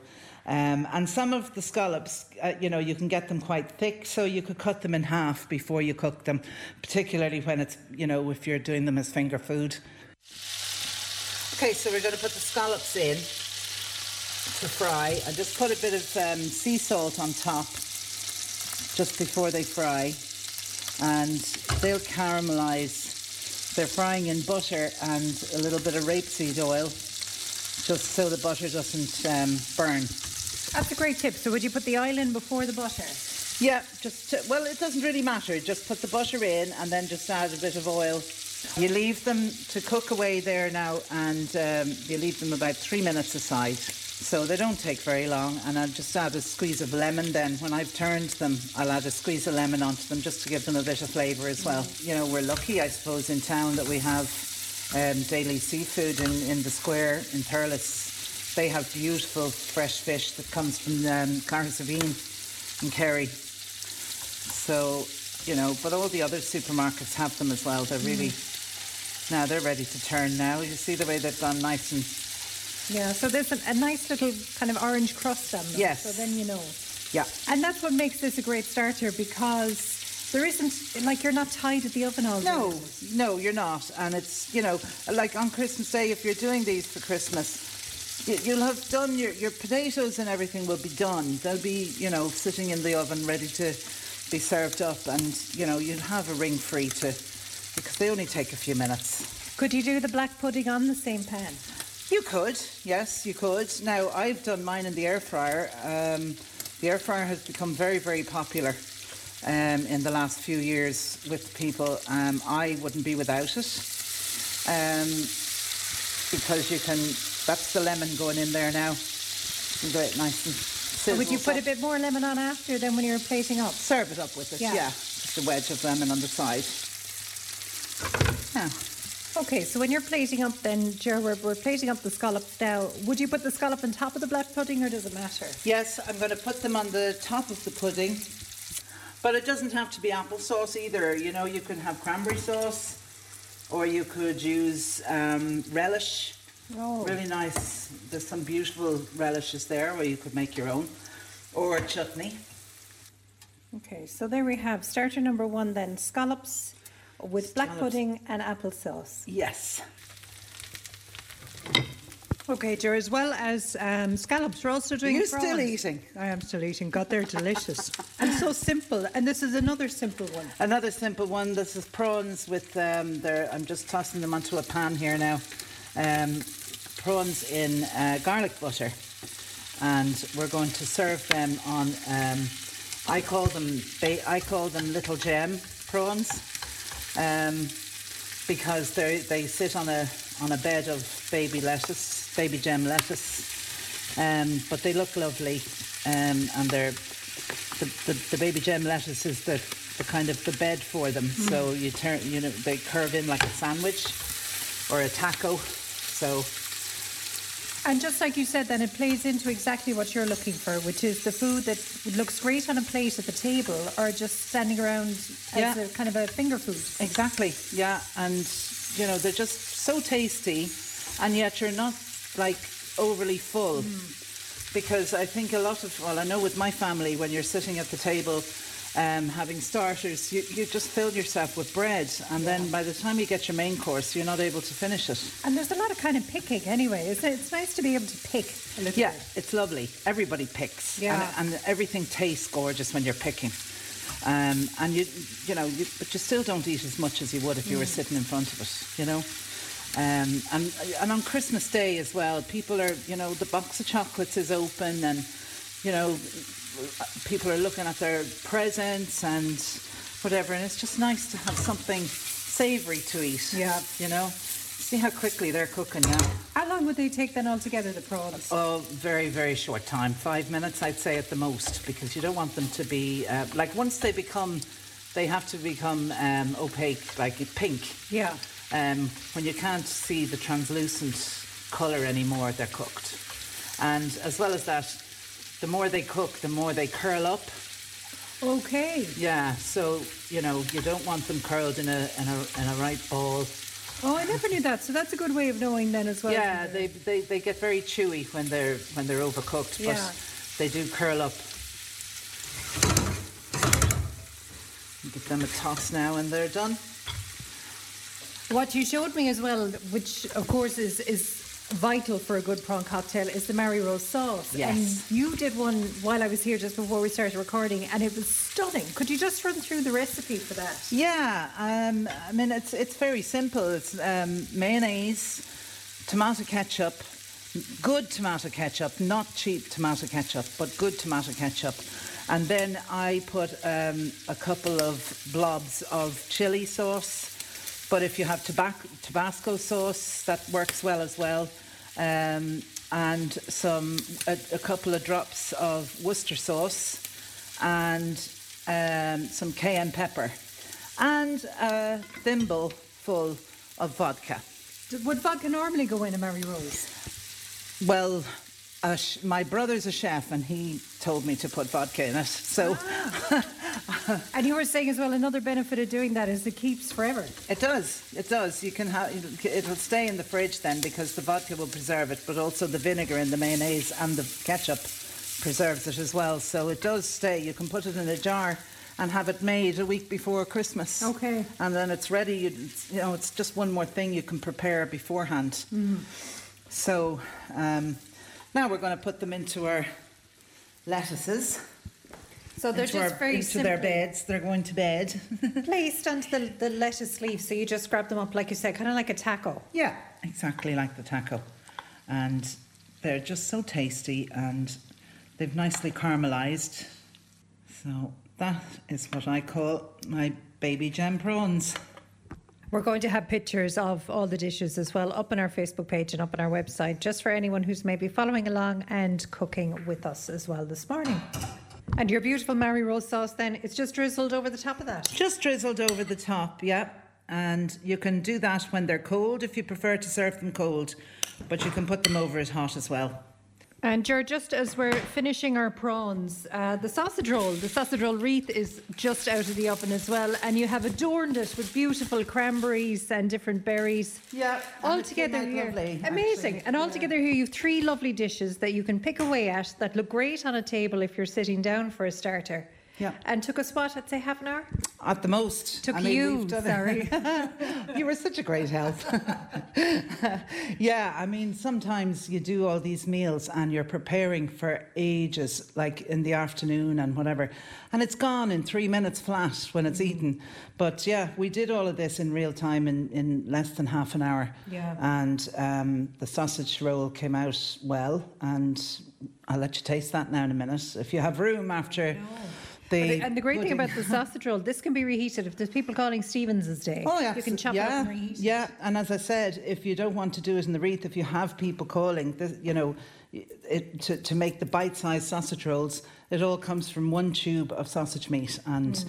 you know, Martin O'Dwyer has it, Donald Walsh in Cashel has it, Dennis O'Reilly has it. They all have them for Christmas. The next dish we're doing then it's a dessert dish, and you're playing to my heart now with a trifle. I love a trifle, and you can't beat a nice trifle at, at Christmas time. But this is different to what we traditionally would be used to. Yes, everyone loves a trifle, the old traditional trifle, but um, personally, I'm not a trifle eater and I love something a little bit more modern. So this time we're making a mulled wine trifle. This is a really nice alternative to the sherry trifle. It's sweet and it's, you know, spicy and. Is it richer? I'd imagine it's richer. Uh, I suppose I don't know if it's richer now, really. Um, but there's no gelatin or jelly in it as such. Okay, so you it's an easy one then. It is a very easy one, um, and you basically just mix the. It's got um, red uh, port, ruby port, castor sugar, mixed spice, vanilla, And like the vanilla pod, if you can get it, the, the you know the seeds of the pod, which are lovely, but the vanilla paste is, is really nice as well. And a bag of frozen fruits of the forest. So you basically just put your sponge into the bowl. It's a Madeira Um, sponge. It's a Madeira sponge, yeah. Now you can make it as individuals, or you can make it separate. Or sorry, you can make it individuals, or make it in a big bowl, um, whichever you prefer to do. And the custard then as well is um, ju- it's milk and cream and the vanilla pod again, and five egg yolks, um, and castor sugar and corn flour. So. But not everybody wants to make their own custard, um, and if you are doing it, uh, you know, you want to do it fast. They have lovely custards in the supermarkets now, which are like the homemade ones. You can Mm. see it with the little seed pods, or the vanilla seeds. It's in the fridge section, Yeah. and um, they're delicious, just as good as the homemade stuff. So, um, anyway, you just put the. I have the mulled wine here on the pot. Port. I've all the ingredients in the pot, um, and that goes up to boil um, into a syrup, and then you add the frozen fruit. You add it in actually frozen, and you let it defrost in the syrup. Okay. And once that's all defrosted, then it's it cools down, and you pour it over your sponge and add another layer. So layer it basically with the the sponge into the bowl first, then your fruit and syrup, and then more sponge, then more fruit and syrup, and then put your custard on top, and then cream all over the top of that, and then decorate it whatever way you wish.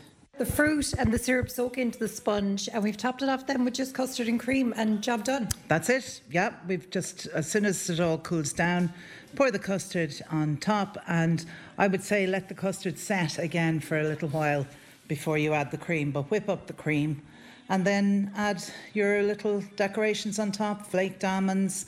I have pecans, toasted pecans on mine. And um, I just found some cake decorations and put them on top just to make it look pretty for Christmas. And as always, we're going to put the pictures of all the dishes up on our Facebook page and on the website. You know, it really is very simple. You could prepare your syrup for your your um, trifle a little bit early if you wanted to. The tri- but I mean, the trifle can be made before Christmas anyway. So Mm. yeah, Uh, it's it's a case of doing everything to make it easier for yourself. As always, Jer, you make Christmas very easy for us in terms of cooking. So thanks a million for having us to Jer's Kitchen and happy Christmas. And happy Christmas to everybody in Tipperary and around. And I want to thank my um, suppliers Dennis O'Reilly, Premier Meats, Martin O'Dwyer, Family Butchers, um, Donald Walsh Butchers. Um, you know, they've just all been amazing, and we thank them for everything this year. And Merry Christmas to everyone. And a Merry Christmas to you, Ger, and uh, thank you for that wonderful piece there from Ger O'Neill and from our own Ali as well. The final finalist in our Hall Alarm giveaway is um, Joe Boland from uh, Cashel. Well done to you, Joe. You are our fifth finalist. And we'll have the draw um, towards the end of the programme for the 500 euro in cash. All right, so so far we have Louise Meany of Thurles, Catherine Coughlin from Ardfinnan, and Noreen Marnan from Dundrum, Tom Moore from Rosegreen, and today's finalist is Joe Boland from Cashel. News and information is on the way. Tip today with Fran Curry. With Slattery's Garage, Puckane. You can't beat experience. With over 50 years maintaining Peugeot cars and vans, we like to call ourselves the experts. Call Slattery's Garage for a free vehicle health check today. 067 24111 or slatterysgarage.ie. Very welcome back to what's going to be a very giddy panel today, for sure. Um, and I will introduce them to you in just a moment. But of course, as you know, we're with you every single weekday morning from nine, just after nine this morning. Eileen spoke to me about uh, Christmas traditions and the like. And then she told me this. I had the Christmas tree up before there, and uh, the cat kept climbing up in it. And uh, next thing, he knocked the whole thing down, and he got such a fright, and he peed on top of the tree. He knocked, he knocked down the Christmas tree and then he peed on it. he did. He got such a fright. And did you say, lot out of oh, oh, crikey, or words to that effect? I did, I did. But I was lucky enough Christmas was over because of an artificial tree. I had to throw it out there. It was full of cat pee. it was yeah, it's a disaster. Right. And have you still the cat, Eileen? Oh, that was a long time ago. Oh, was it? All right. gone. I can't even remember which one it was. All right. Okay. But uh, my uncle used to think it was very funny because uh, he called here and uh, the tree was there, the cat was above at the top of the tree. He thought it was very funny. Well, whatever conversation we have here on this program, you can never judge what way it's going to turn out. That's for sure. That was Eileen speaking to us uh, after nine o'clock this morning. All right, time for our Friday panel, and I'm delighted to be joined in the studio by people who are very regular panelists indeed. Mark Small is with us. Mark is a naval architect and mediator. Liam Brown is with us, community activist and uh, a regular panelist as well. And Phil Prendergast, of course, is with us, nurse, midwife, former MEP, and indeed the Tip FM agony aunt, which is the most important job that she's ever had. I'm sure she will agree. Anyway, you're all very welcome and happy Christmas.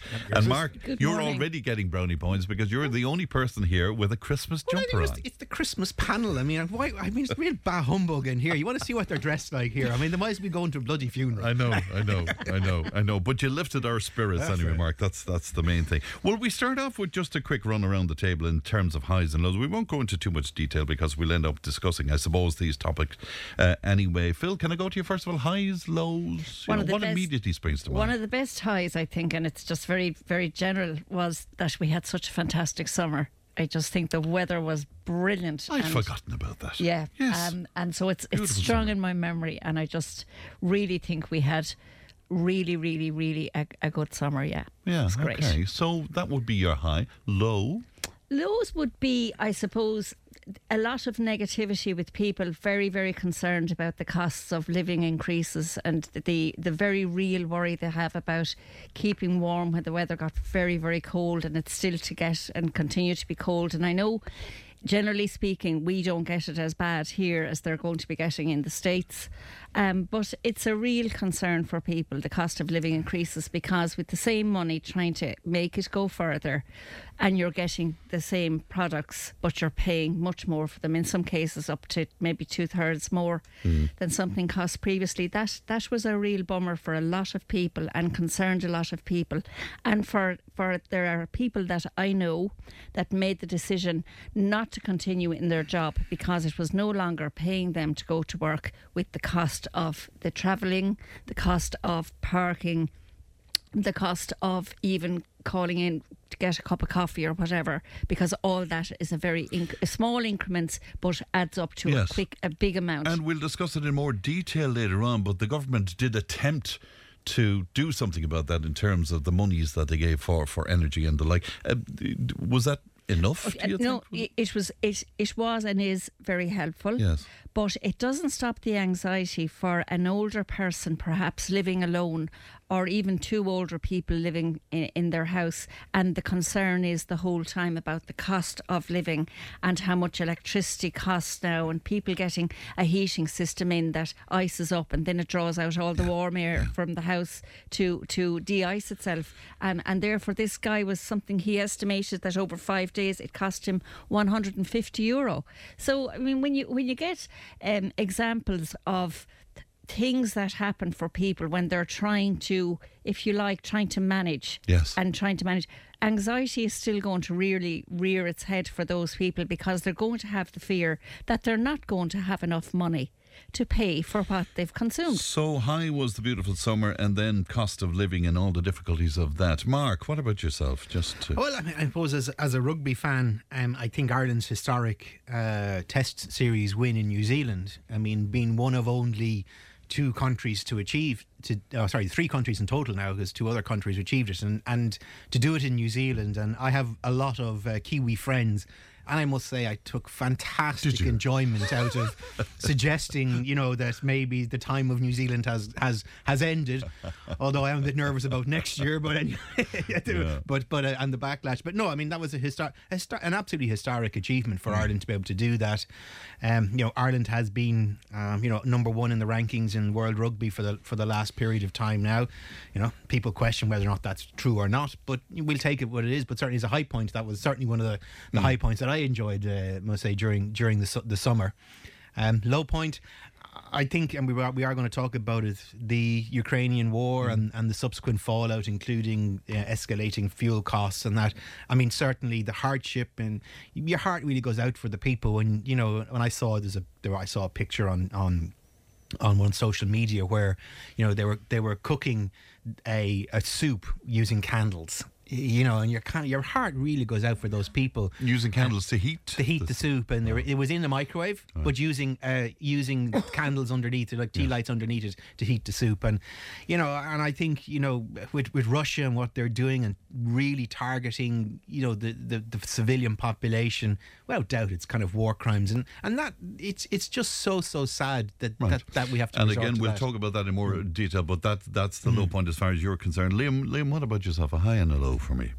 just listening to the, the two lads here before me, they're kind of talking about things at a macro level. They're talking about you know world events or national events. Um, I think at Christmas time, I start thinking about I think about family and friends. So my highs and lows kind of revolve around family and friends. And a high point, I suppose, would be my daughter graduated from college two about a month and a half ago. Uh, with her diploma, and she struggled. Yeah, yeah. yeah. She struggled. She struggled when she went there. You know, I mean, she had her problems, and she wouldn't have seen that coming three years down the line, but she did. The second daughter started in UCD, um, so she'll be banging into her studies as well. So I think, from my own personal view, that was fantastic for me, and I'm sure there's an awful lot more people who look at their kids and actually see them begin to achieve things, and those are highs in their life. Lows, unfortunately, again, it's a kind of a family and friends thing. Um, I lost a neighbour. Uh, that I grew up with in Alvarlunga Park, Bridget Redmond. Should have been great friends of my mother. I knew Bridget well. Uh, you know Bridget Yeah, well. Bridget unfortunately passed away a month and a half ago, and it brings into perspective really that you know we are only here for a short time. Mm. We've got to make as much as we can. I know in the last couple of days we've lost some fantastic people in Cashel. I'm sure Mm. in Clonmel, Tipperary town. Um, those are lows, real personal lows that people feel.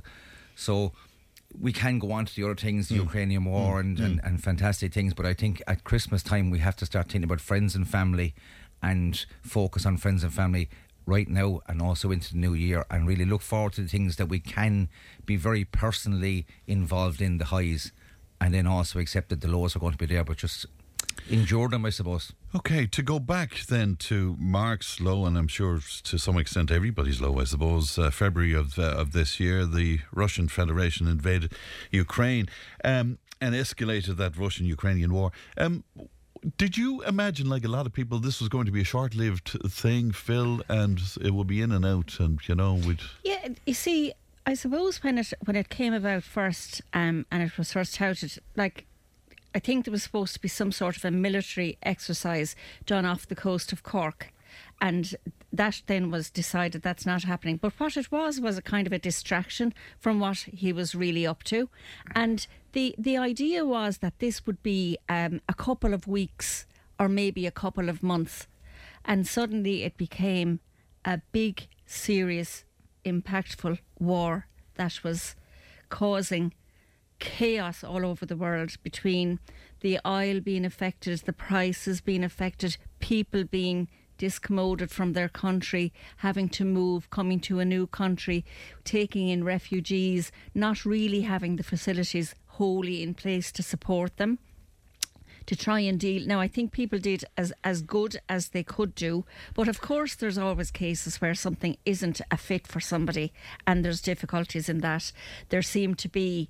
At various times, we heard that there was a lot of single young men coming, and the feeling was that they should be staying back to fight the war. And as a mother of, well, now not too many, not too young, but um, of young men, the idea that you'd have to fight a war and the potential for being killed Absolutely, was just so hard to to even imagine.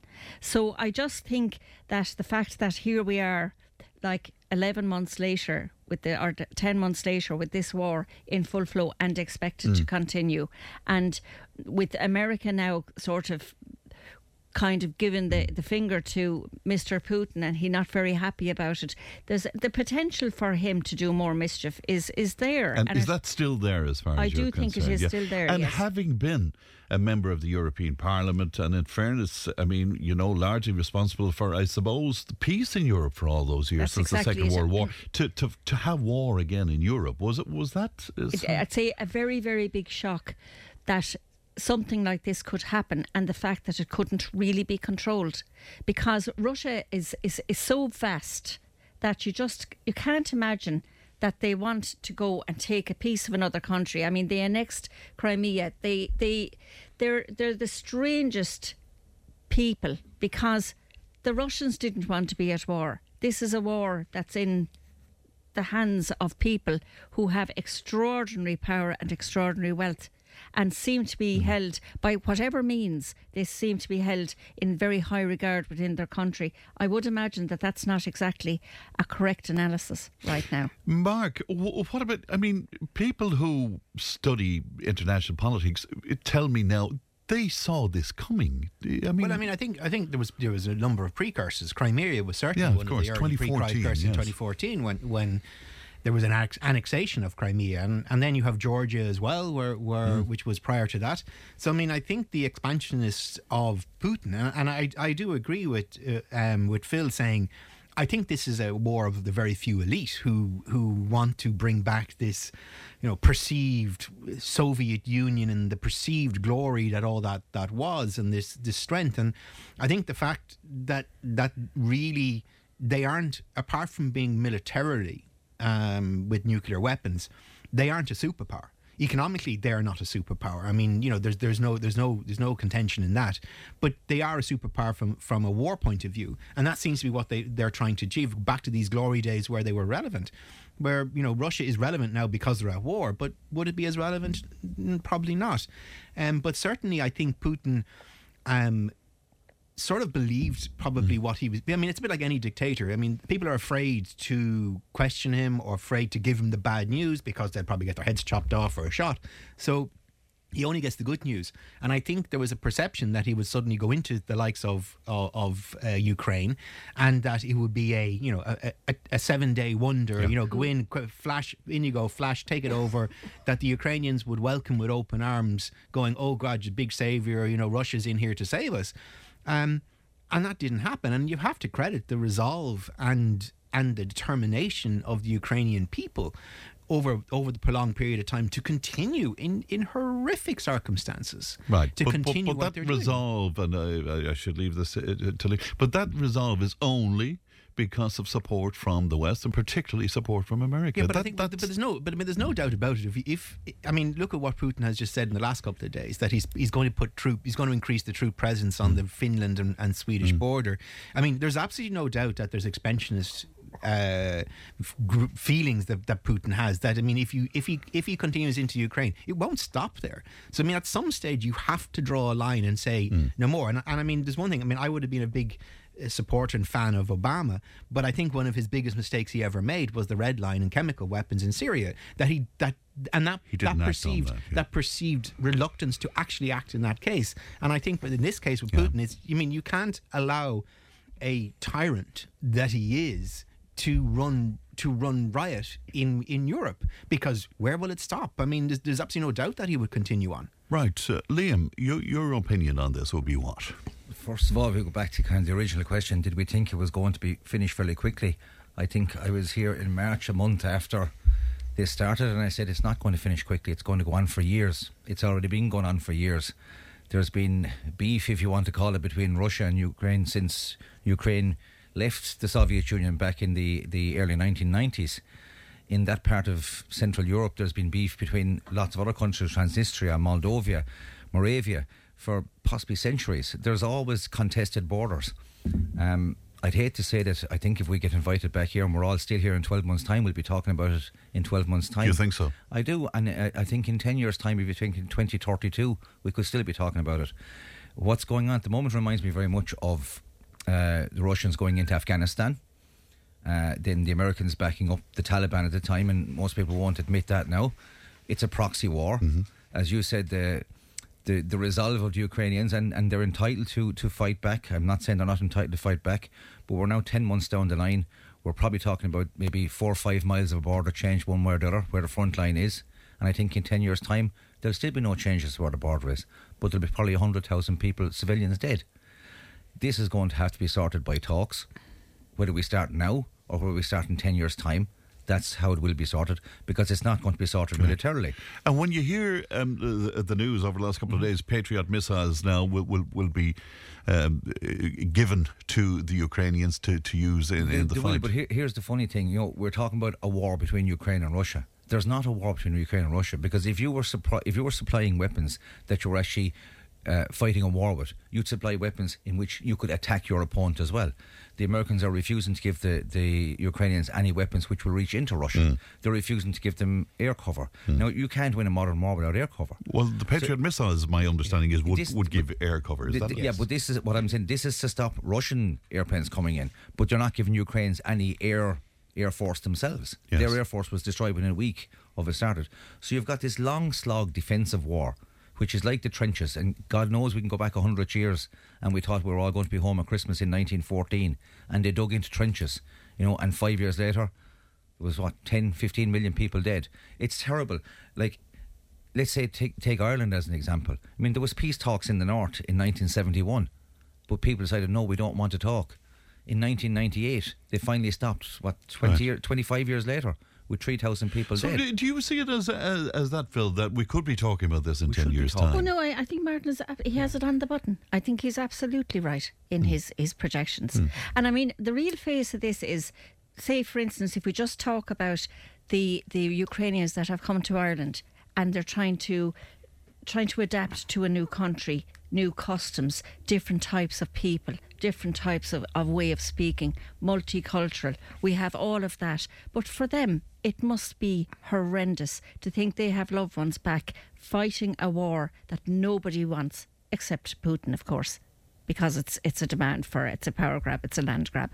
And it suits him to get And should we be doing more? It just concerns me a little bit that there's not enough talk about peace. You know, Yeah, but I think there is there has been some talks that perhaps there's there's room for for talks to commence. But when that formalities or whatever is needed by way of treaties or agreements or signings, whatever is needed to get to that point where you can sit at a table, I don't think Putin is the guy that's going to be uh, the activist there. I think he's absolutely um, an oligarch. He is. He thinks he is the Lord God Almighty, and he thinks he has supreme power. And because he has actioned what he has actioned, and with already the loss of life and the discommoding of people all over the all over the, the Europe and and beyond, he, he's he's feeling very very powerful. Mark, indeed. am I the uh, uh, only person who found it a little uneasy to see Biden with his arms around Zelensky and this kind of macho thing? And y- y- you know, I mean, where where was the mention of peace? Where? But I mean, the- I think it w- I think it's like anything. I mean, I suppose and go back to when I when I'm involved in mediation, it takes two to tango, and you know the reality of the situation is that what Putin has declared is that as long as you accept all my terms, and then we'll talk for peace, which means you know permanent annexation of Crimea uh, and cha- permanent changing of the border, and then you know for for you. So it's basically a full and unmitigated surrender of Ukraine. And Ukraine are going, well, hang on, that's not good for us uh, in some respects. So I mean, it takes two. It takes two sides, and there has to be. I mean, yes, every single conflict that ever has been in history has been resolved through peace talks. But the time, right? But, it there needs to be a time. It wouldn't be a full surrender of it Ukraine. Sure, it wouldn't. wouldn't. Uh, What if they if they had a full annexation of Crimea, the, that they are not allowed to defend themselves in relation to their own that that Russia would have an influence on how they can approach, say, joining the European Union or not, wh- who they can trade with, whether or not they're allowed to join NATO or not. That's basically. Uh, Russia running Ukraine by proxy, so therefore, Exactly. so there's no, there is no, that's that is no, Right. that is total surrender. Yeah, uh, uh, you're, So shaking, therefore- your, you're shaking therefore- your head, Liam, vigorously there. I yeah. am shaking my head, Matt, because that's not the case. No, it's, it's, obviously, it's what he so- has, it's what he has absolutely said. I'm he sorry. said it. Let's let's go let's go back to when there Have you seen the communiques that he has? Just one second, Mark. Let's go back. Let's go back to 2015 with the Minsk agreement. Minsk one and Minsk two. Of No, which of uh, which sorry, of sorry, which of which what- he fucking completely Hold on, completely hold- Mark, uh, reneged Mark, on. Give us a second here. Give us a second. I didn't interrupt you. You go back to Minsk one, Minsk two. First of all, the Russians never said they wanted to take over the whole of Ukraine. There was three areas of Ukraine which were disputed between Russian and between between Ukraine, and the Minsk two agreement, which was backed up by the American government, which was backed up by the EU, they were the guarantors of that agreement. Am I right or wrong? In 2015. Yes, that but then, but was- then why, was- why would was why broken- would why would was Putin go into Kiev? If, was- if, if, sorry, he, if he was sorry. only interested in the t- in the areas in dispute, So- he actually invaded Kiev. Hold on, so that was disputed and then broken by both sides. No, no, Oh, no. sorry, uh, first, sorry, first, I- first stone thrown. I'm sorry. It doesn't matter. But what I'm talking about is you cannot you cannot talk about a conflict as in the basis of you want to take over a whole country. When you don't want to take over a whole country. Now, in He two- wants to sorry, run the entire sorry, In, country. in hmm. 2015, the American government were quite happy to stand over agreement that said Ukraine would not join NATO. They were quite happy to stand over an agreement that said Ukraine would not join the EU. They, they were guarantors for No, no, no, no, no, no, no. You, Sorry, there was, no that's- the, the joining of the European Union was, was never actually guaranteed. And joining NATO, yes, wasn't to be open at the time, but go, but the European Exactly. Union was not. So what I'm saying is, and, and I hate I hate to make this point because I don't want to sound like an apologist for Putin, but I also think that we should listen to the whole facts of the matter, and we should not just have one side of the story because we are only getting one But side. hang of the I What, don't know story. how- I don't what know do you you- mean by that? Now, you're talking I mean, about the that's escalation of NATO as they move towards the Absolutely. Russian I mean, borders. I is mean, that it? the, the Russian, the Russians, and the Americans agreed between themselves, not just Russia, and they, they didn't they didn't do this unilaterally. Pretty much after World War II, that they drew a line across Europe and said, "Okay, this is your sphere of influence, this is our sphere of influence," and that worked fine until about 1990. But that's without any 1989. reference. That's without any reference oh. to the countries themselves, and and they were being run by it. And and Well, thank well- God we have Europe now, which actually has democratic processes within it, Oh, oh okay, and, and then we allow it. And I think it's I think Sorry. we've been totally vindicated in you- relation can to you- NATO. Can you, can you tell me? Can you tell me then? We have we have one power block NATO, which has 800 bases outside of America, all dotted around the world. Yes. Russia has about what 14. But that's because the, Which you think hang on, hang on. Wait, wait, the reason, the reason, no, it's not an aggressive. It's because the countries are democratic in their right to decide of how they want to be defended. They don't necessarily have their have their own. Like Ireland, we have no defensive All right. capabilities in Ireland. All so right, I think we- you have to take we, that. we, into we have to move on for but just to give the lads time to calm down. Do you want a last word on this, Phil? I mean, you know, next year will we be having the same discussion? I do think so. I do think so. Okay, we'll take a little break. We'll be right back in just a while. Tip FM's Tip Today with Fran Curry. In association with Slattery's of Puckane, Tipperary's main Peugeot dealer. Slattery's Garage Puckane, the name you can trust for over 50 years in the Premier County. Slattery'sGarage.ie. Welcome back to the Friday panel. Phil Prendergast is with us, uh, Liam Brown and uh, Mark Small. And just before we carry on with our skirmish, or, I mean our panel, um, can I give away 500 euro in association with the good friends at Hall Alarms? They're celebrating 40 years in business and they've given us 500 euro in hard cash to give away as part of that. Um, we have our five finalists uh, Louise Meany, uh, Catherine Cockton, Noreen Marnan, Tom Moore, and Joe Boland. And we've allotted a number to them. And um, uh, can I ask you, Phil, for a number between one and five? Obviously, we didn't do this in, in order. We just gave them a random number between one and five. So, Number five. Number five. And the winner of the 500 euro is Noreen Marnan from Dundrum. So well done to you, Noreen. And uh, well done to Nice before Hall Christmas. Alarms as well. It's a nice prize, isn't it? And if anybody else there um, among the uh, finalists want to give out and want to complain, Phil Prendergast, um, I'm sure you'll Oh, find but her. we, it was it was judicially overseen by, by, by this side of the table, so we, we can And- and confirm that was, there was no hanky panky going on. absolutely, absolutely. Really, really fair and well done to Noreen uh, where that is concerned. Now, um, Micheál Martin, he resigned as Taoiseach. He paved the way for Leo Varadkar to succeed him in that planned handover of power. But let's look back at Micheál Martin. Uh, Liam, do you want to take that one first of all? Um, his term as Taoiseach, um, like, there were a lot of difficulties in there, that's for sure. Um, some of them from outside of the country, some of them from within the country. How, how did you feel about his performance? okay, I suppose. Um, I suppose. Look, anything I say here, people probably ring in and say I'm being completely biased. But if, if you want to take a neutral look at it, he probably took over at a very very difficult time uh, because pretty much COVID hit in March. The election was in in February, and COVID hit in March, and a lot of decisions that he might have made over the year year and a half subsequent to that were really made for him. I mean, you were taking advice from experts. So you may have wanted to, to bring in certain policies or to go down certain routes, and you just couldn't because there was no point. It was going to be stopped by COVID. So that kind of took over all our lives for the past two years. Like when I think about even thinking back now, say when did I last meet Phil? I remember six months ago. It's, it's almost two years and six months ago because we've almost discounted what went on. Um, on- on a personal level, I, I think he's he's he's been described as a, a relatively decent guy, and I do I think he is. He's a genuinely decent guy. Um, there are certain parts of his politics I don't like. I'll be absolutely straight about it. Um, I think the way he deals with Northern Ireland uh, has been very poor. Um, this shared island thing that he's brought in kind of means nothing. Um, he's had to deal with Brexit as well. I mean, that's been another big, massive thing in the country for the past couple of years that we're, I think we're not doing too bad out of, to be quite honest. I think we're, we're keeping our heads so all water. in all, you're saying, considering. Uh, you're Micheál, I'd be okay. giving Micheál maybe a six and a half out of ten. You Six know, and he's a not, not that bad. okay, Like, yeah. Right. So, what about you, Mark? Yeah, I mean, I I think I, I agree with Liam. I mean, in that in that a lot of what has happened f- for the government or to the government in the last two to three years um, has is completely and utterly outside of its control. And I think if we were to look at how Ireland in the last two years has handled itself, you know, in, in the politics of Ireland, in comparison to our neighbour, I think we look pretty spectacularly good. Well, I in think anything would look spectacularly good. Well, a Muppet, the Muppet Show comes to mind, I suppose, in, in that. But you know, if you look, if you look at it, and, and then there's other crises across Europe and other in other countries which are which are going through turmoil. Italy is is is having problems. So I think, as a country, I think we have uh, acquitted ourselves reasonably well. I think, like anything, there was definitely room for improvement in some areas, and mistakes were certainly made, both in the way they've handled COVID. I think, and also the way they're, they've handled in some elements of the, um, you know, the, the, the crisis, fuel crisis, and and maybe you know a bit a, bit- a bit more clear um, communication about what is going on, what the plans are, and that can give a bit more. I think, as, as Phil said earlier, a bit more comfort, because I think people need to have comfort in about what and, and to really understand what is going to happen in the future, but which is hard to have.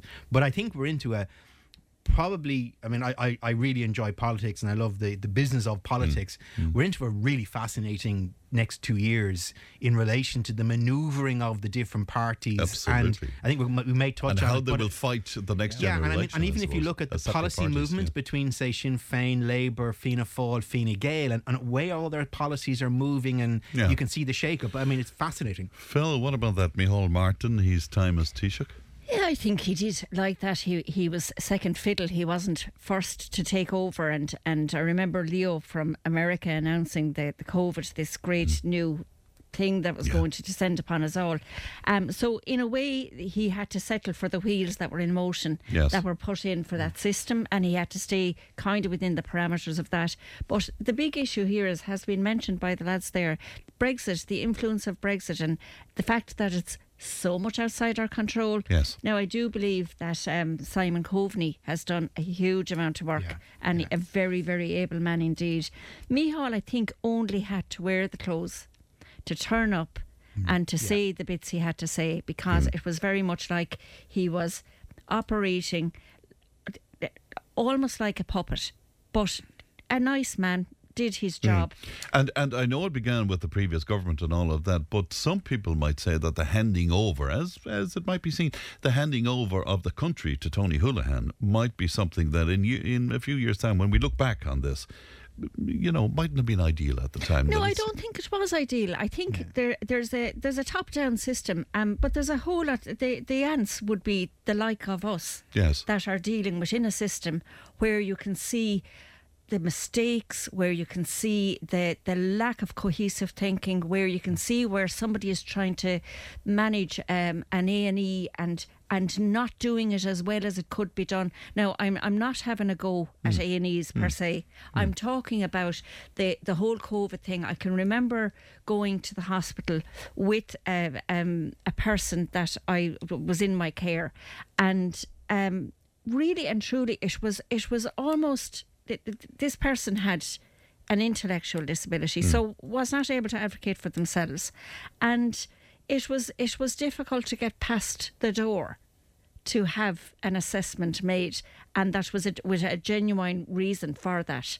So it look, and that's a small thing. Yeah. But yeah, you. I don't think you can absolve and just pick a hero and say this Hmm. man is going to know everything and be able to do everything. When that man himself at that time was going through his dying wife's story and that was happening and happened during that. Period of time Tony- so Tony it's certainly if you put the human side on that awful Right. Well, let, let's put the human side on on Leo then, who's uh, taking over. Liam, do you want that first of all? And will we start by talking about that video because you know it was strange how it was handled, I suppose, in a lot of ways. Um, and he came out himself then and said, "Look, that's my private life. It should be private. That shouldn't have happened, and it certainly shouldn't play any part in whether or not he would become Taoiseach, as of course he did." Um, what about that? Discuss, as they say in the of all, leaving I'm cert. absolutely amazed we're discussing it. Yeah.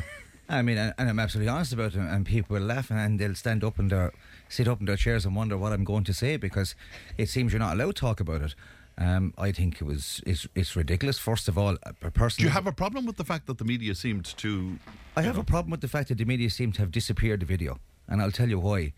Every person is entitled to a private life, but you have to understand if you're a public figure in a public area, well, then the public are going to be interested in what they see. I don't for one second believe that if Micheál Martin was kissing a 21 year old girl at a 21st birthday party, it would have disappeared so quickly.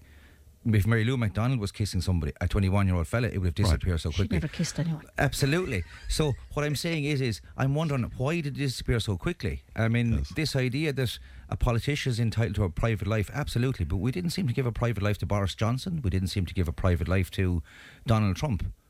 So why are we giving so much? Are we so worried about private lives here? But beyond that, let, us go on to Leo itself because I can get quite animated. Um, I think he's a very, very dis- divisive politician. I, I think there's a nasty streak in Leo Varadkar, and, and people won't like me saying that, but again, I, I watched him on television last night, um, refusing to talk to, to certain parties because he doesn't like them. You know, you have a responsibility as a Democrat. Yeah, but he, he, does he not deserve some credit? I mean, he came out there straight and he said, "Look, I will it. not work with Sinn Féin in the event of the party deciding to work with Sinn Féin. I'm out."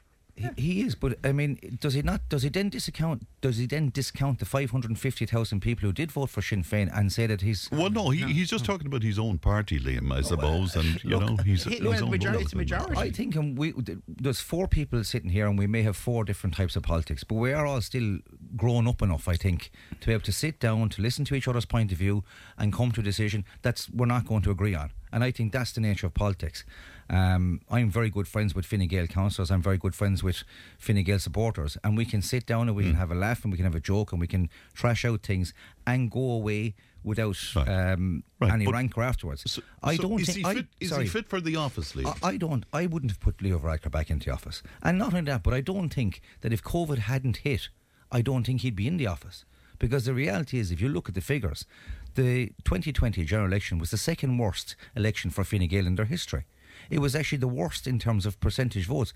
Michael Noonan resigned on the night of the 2007 election after getting 21% of the vote. But in fairness to uh, So- both, both Leo and Simon Harris, I mean, they got such a thumbs up for how they did deal with COVID in the initial but stages. what I'm saying you is, know. is I don't think he would have been. He simply wouldn't have been there. He would have been got rid, gotten rid of if they'd at, been at this if, point, if, if they if- had been if- able to organise Um, party Mark, what, what about this? I'm sure you disagree completely. Yeah, no, I mean, I think I think there's a very different leadership style between um, Micheál Martin and Leo Varadkar. I, I see Micheál Martin as the chairperson. He kind of like he's, you know, doesn't really, you know, put his own views forward. He, he's not really. He's, he's sort of like uh, kind of a. Uh, we'll, we'll all be grand. Yeah. Leo Varadkar, and I have to respect Well, him well, for he that. put his own view forward on, on the United Ireland, didn't he? you yeah, know? but I mean, if you look at the way he kind of seems to handle himself, it's more of like there's very much consensus. There's no, I mean, it's not, it's not leadership. But when you do need a leader who is, and I absolutely respect Leo Varadkar's, you know, view that, you know, here is my red line. If if if this happens, then I'm out of here because I can't stand over that policy. And I totally agree with with having a view, and that's and that is real leadership as opposed to Era Shirk. We'll see what happens when it comes on. I'm not sure what's going to happen now. Um, and I I actually have to respect someone for that kind of very very clear and definitive leadership that is saying that if this happens, I will do this. And I mean, let's hope, and I, I do hope because sometimes politicians will will wiggle and change, and you know, as as will be known for them. Yes. I do hope he does stick to his guns, but I, I, I could not ever envisage a possibility where Sinn Féin and Fianna Fáil would ever go into power together. And wh- where the private life is concerned, and where the uh, leaks are concerned, and No, all I that, mean, look, is, I- is I he- mean, is he fit for office? Absolutely. No, I mean that's completely irrelevant. I mean, I think the the you know what he did there was there was nothing illegal. There was nothing untoward about Sure. it. I mean, it but was even by his own admission, an error of judgment. Mark. Absolutely an error error of judgment. Fine, Mark, but Mark, but it's not you- illegal. It's nothing anything like that. And I think it's, it's, it's not sanctionable. Right. Can I ask you a question? If you were in a meeting with clients and you were handed a document that has confidential stamped on the front of it, and you came out of that meeting and handed it to one of your client's competitors, But that's not what happened. Oh, No, no, no, no, no, no. Hang on. No, let's be very Do- clear. do you that that what you do described not there. understand the word confidential? No, no, no, no. What you described there is not what happened. So therefore, let's not re-do that. But Right, what you're, okay, you, and- you and have, you have tried whole- to manipulate that's a a, particular direction. That's a whole to other give a. To give an as well. example. Um, what what about that? What about Leo? And and uh, let's take the private life aspect of it first of all, if you would. Oh, Phil. jingle bell. so, what so about much that? my so much my jumper being all Like, good cheer. was it like everybody said, or most people saying that you know it's his private life? It shouldn't have been out there. Um, I think he should have exercised of his perhaps some judgment in relation to the, the fact that he was in a public arena as a public figure, and so anything you do is, you know. Anyone can do anything. I didn't see this video. I'm not on Facebook. So, but um, I mean, I was elected to the Senate the same time as Leo was elected first to the Dáil, and we sat on the, the health committee in in in the Dáil. and um, he he was a doctor. I was the midwife and nurse and all that, and um, so we got on very well. And he's a nice fella. Is he? Yes, he is a nice Yeah. fella, and um, I I think that when you are in a position where you are representing people or representing a party or you're representing high office that I think you have to exercise a degree of decorum. And I think that if you do something that would be considered to be an error, he admitted himself he considered it to be an error of judgment.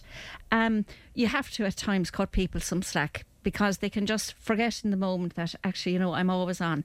But you can never forget as a But politician. how could you forget that in two weeks' time you're going to be Taoiseach?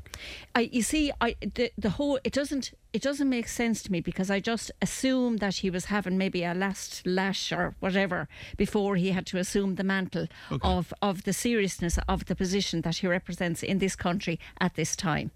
But I do believe it w- it could have been a little bit damaging to him hmm. not to have a, exercised the judgment that And, would be required. and just a final one for you. The, the fact that it was hands off for the media for a full week. Now, I know people had to be certain that this was a real video and not something manufactured or something like that. And I know there was elements of that to it as well. But the notion that it was so hands off, what, what did you make of it? Again, I suppose it's because of the position they hold. They have to, I suppose, go through the whole motions of making sure that, first of all, it wasn't a doctored video. Uh, They are very easy to manoeuvre now. Um, if you look at TikTok or you look at any of these Mm-hmm. Yes, because Instagrams. at first I was certain it was a doctor. Yeah, yeah. to be honest. So Yeah. Doctored for the doctor. But, But, anyway, it's it's um look, it's something that I- I'm sure he regrets. Yeah. But um, even having to have a week off, it focuses the attention again on what, what's there to hide. Yes, what, Liam. what is Just to come back on one point, and, and you've kind of touched on it here. The content of the video wasn't any problem with me. What somebody does in their own life, that's their own business. The problem I have is is what you just said, is the hands-off nature of the media. That if the case that somebody is making a phone call to RTE or making a phone call to national newspapers and say, hey, let's kill this story, well, then you have a problem because then you have the press being meddled with or the press making a decision themselves. Now, I don't think there's any coincidence that it's not long after RTE received an awful lot of money from uh, the government. And I don't think it's not long after. I know, well, we- sorry, we- but it's we- not we long after. Sorry, yeah. That's- No, no, no, that's- Ted, what I- real what I- what I- exaggerations what I- and what I'm jumping sa- to conclusions. No, what I'm saying is, is you had newspapers were given a VAT cut in the budget. Ah, no. And then I- suddenly yeah. certain stories don't Ah, no, you're, you're I seeing mean, a that's full Q, cons- that's you're seeing a QAnon. conspiracy. We're, we're now full into I- QAnon now. saying, Like. if- if- Let if that's the worry, that's Let- the worry. And on that note, while we dwell on that, let me take a break. We'll be right back. Tip today with Fran Curry. With Slattery's Garage, Puckane. You can't beat experience. With over 50 years maintaining Peugeot cars and vans, we like to call ourselves the experts. Call Slattery's Garage for a free vehicle health check today. 067 24111 or slatterysgarage.ie. Definitely, the conversations when we're off air is so much more colourful. That's for sure. Anyway, welcome back. Mark Small is with us, Liam Brown and Phil Prendergast. Um, I was going to say, let's try to, to end on, on a high note, but it mightn't be a high note at all. Um, Phil, can I start with you to look forward to 2023? Um, any positives on the horizon there? Any sort of light there that we should be looking to? Um, I, look, Fran, what I would just say is that people should try and, and stay positive.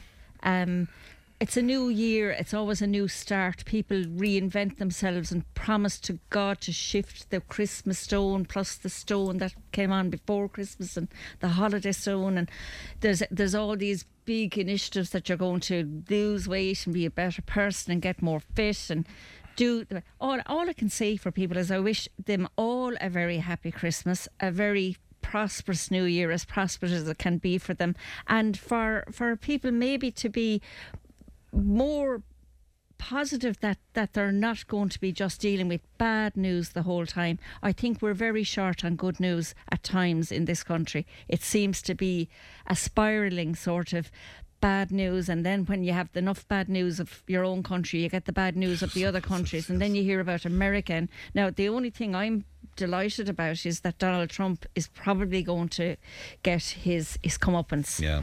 Um, Yeah. and and I'm I'm really glad about that. I think that man was just such an evil force. Yes, I, I fully, I still wouldn't write him off completely, but but but yeah, uh, I, I uh, think I would write him off now. Yeah, what I would. DeSantis, do you think, is going to?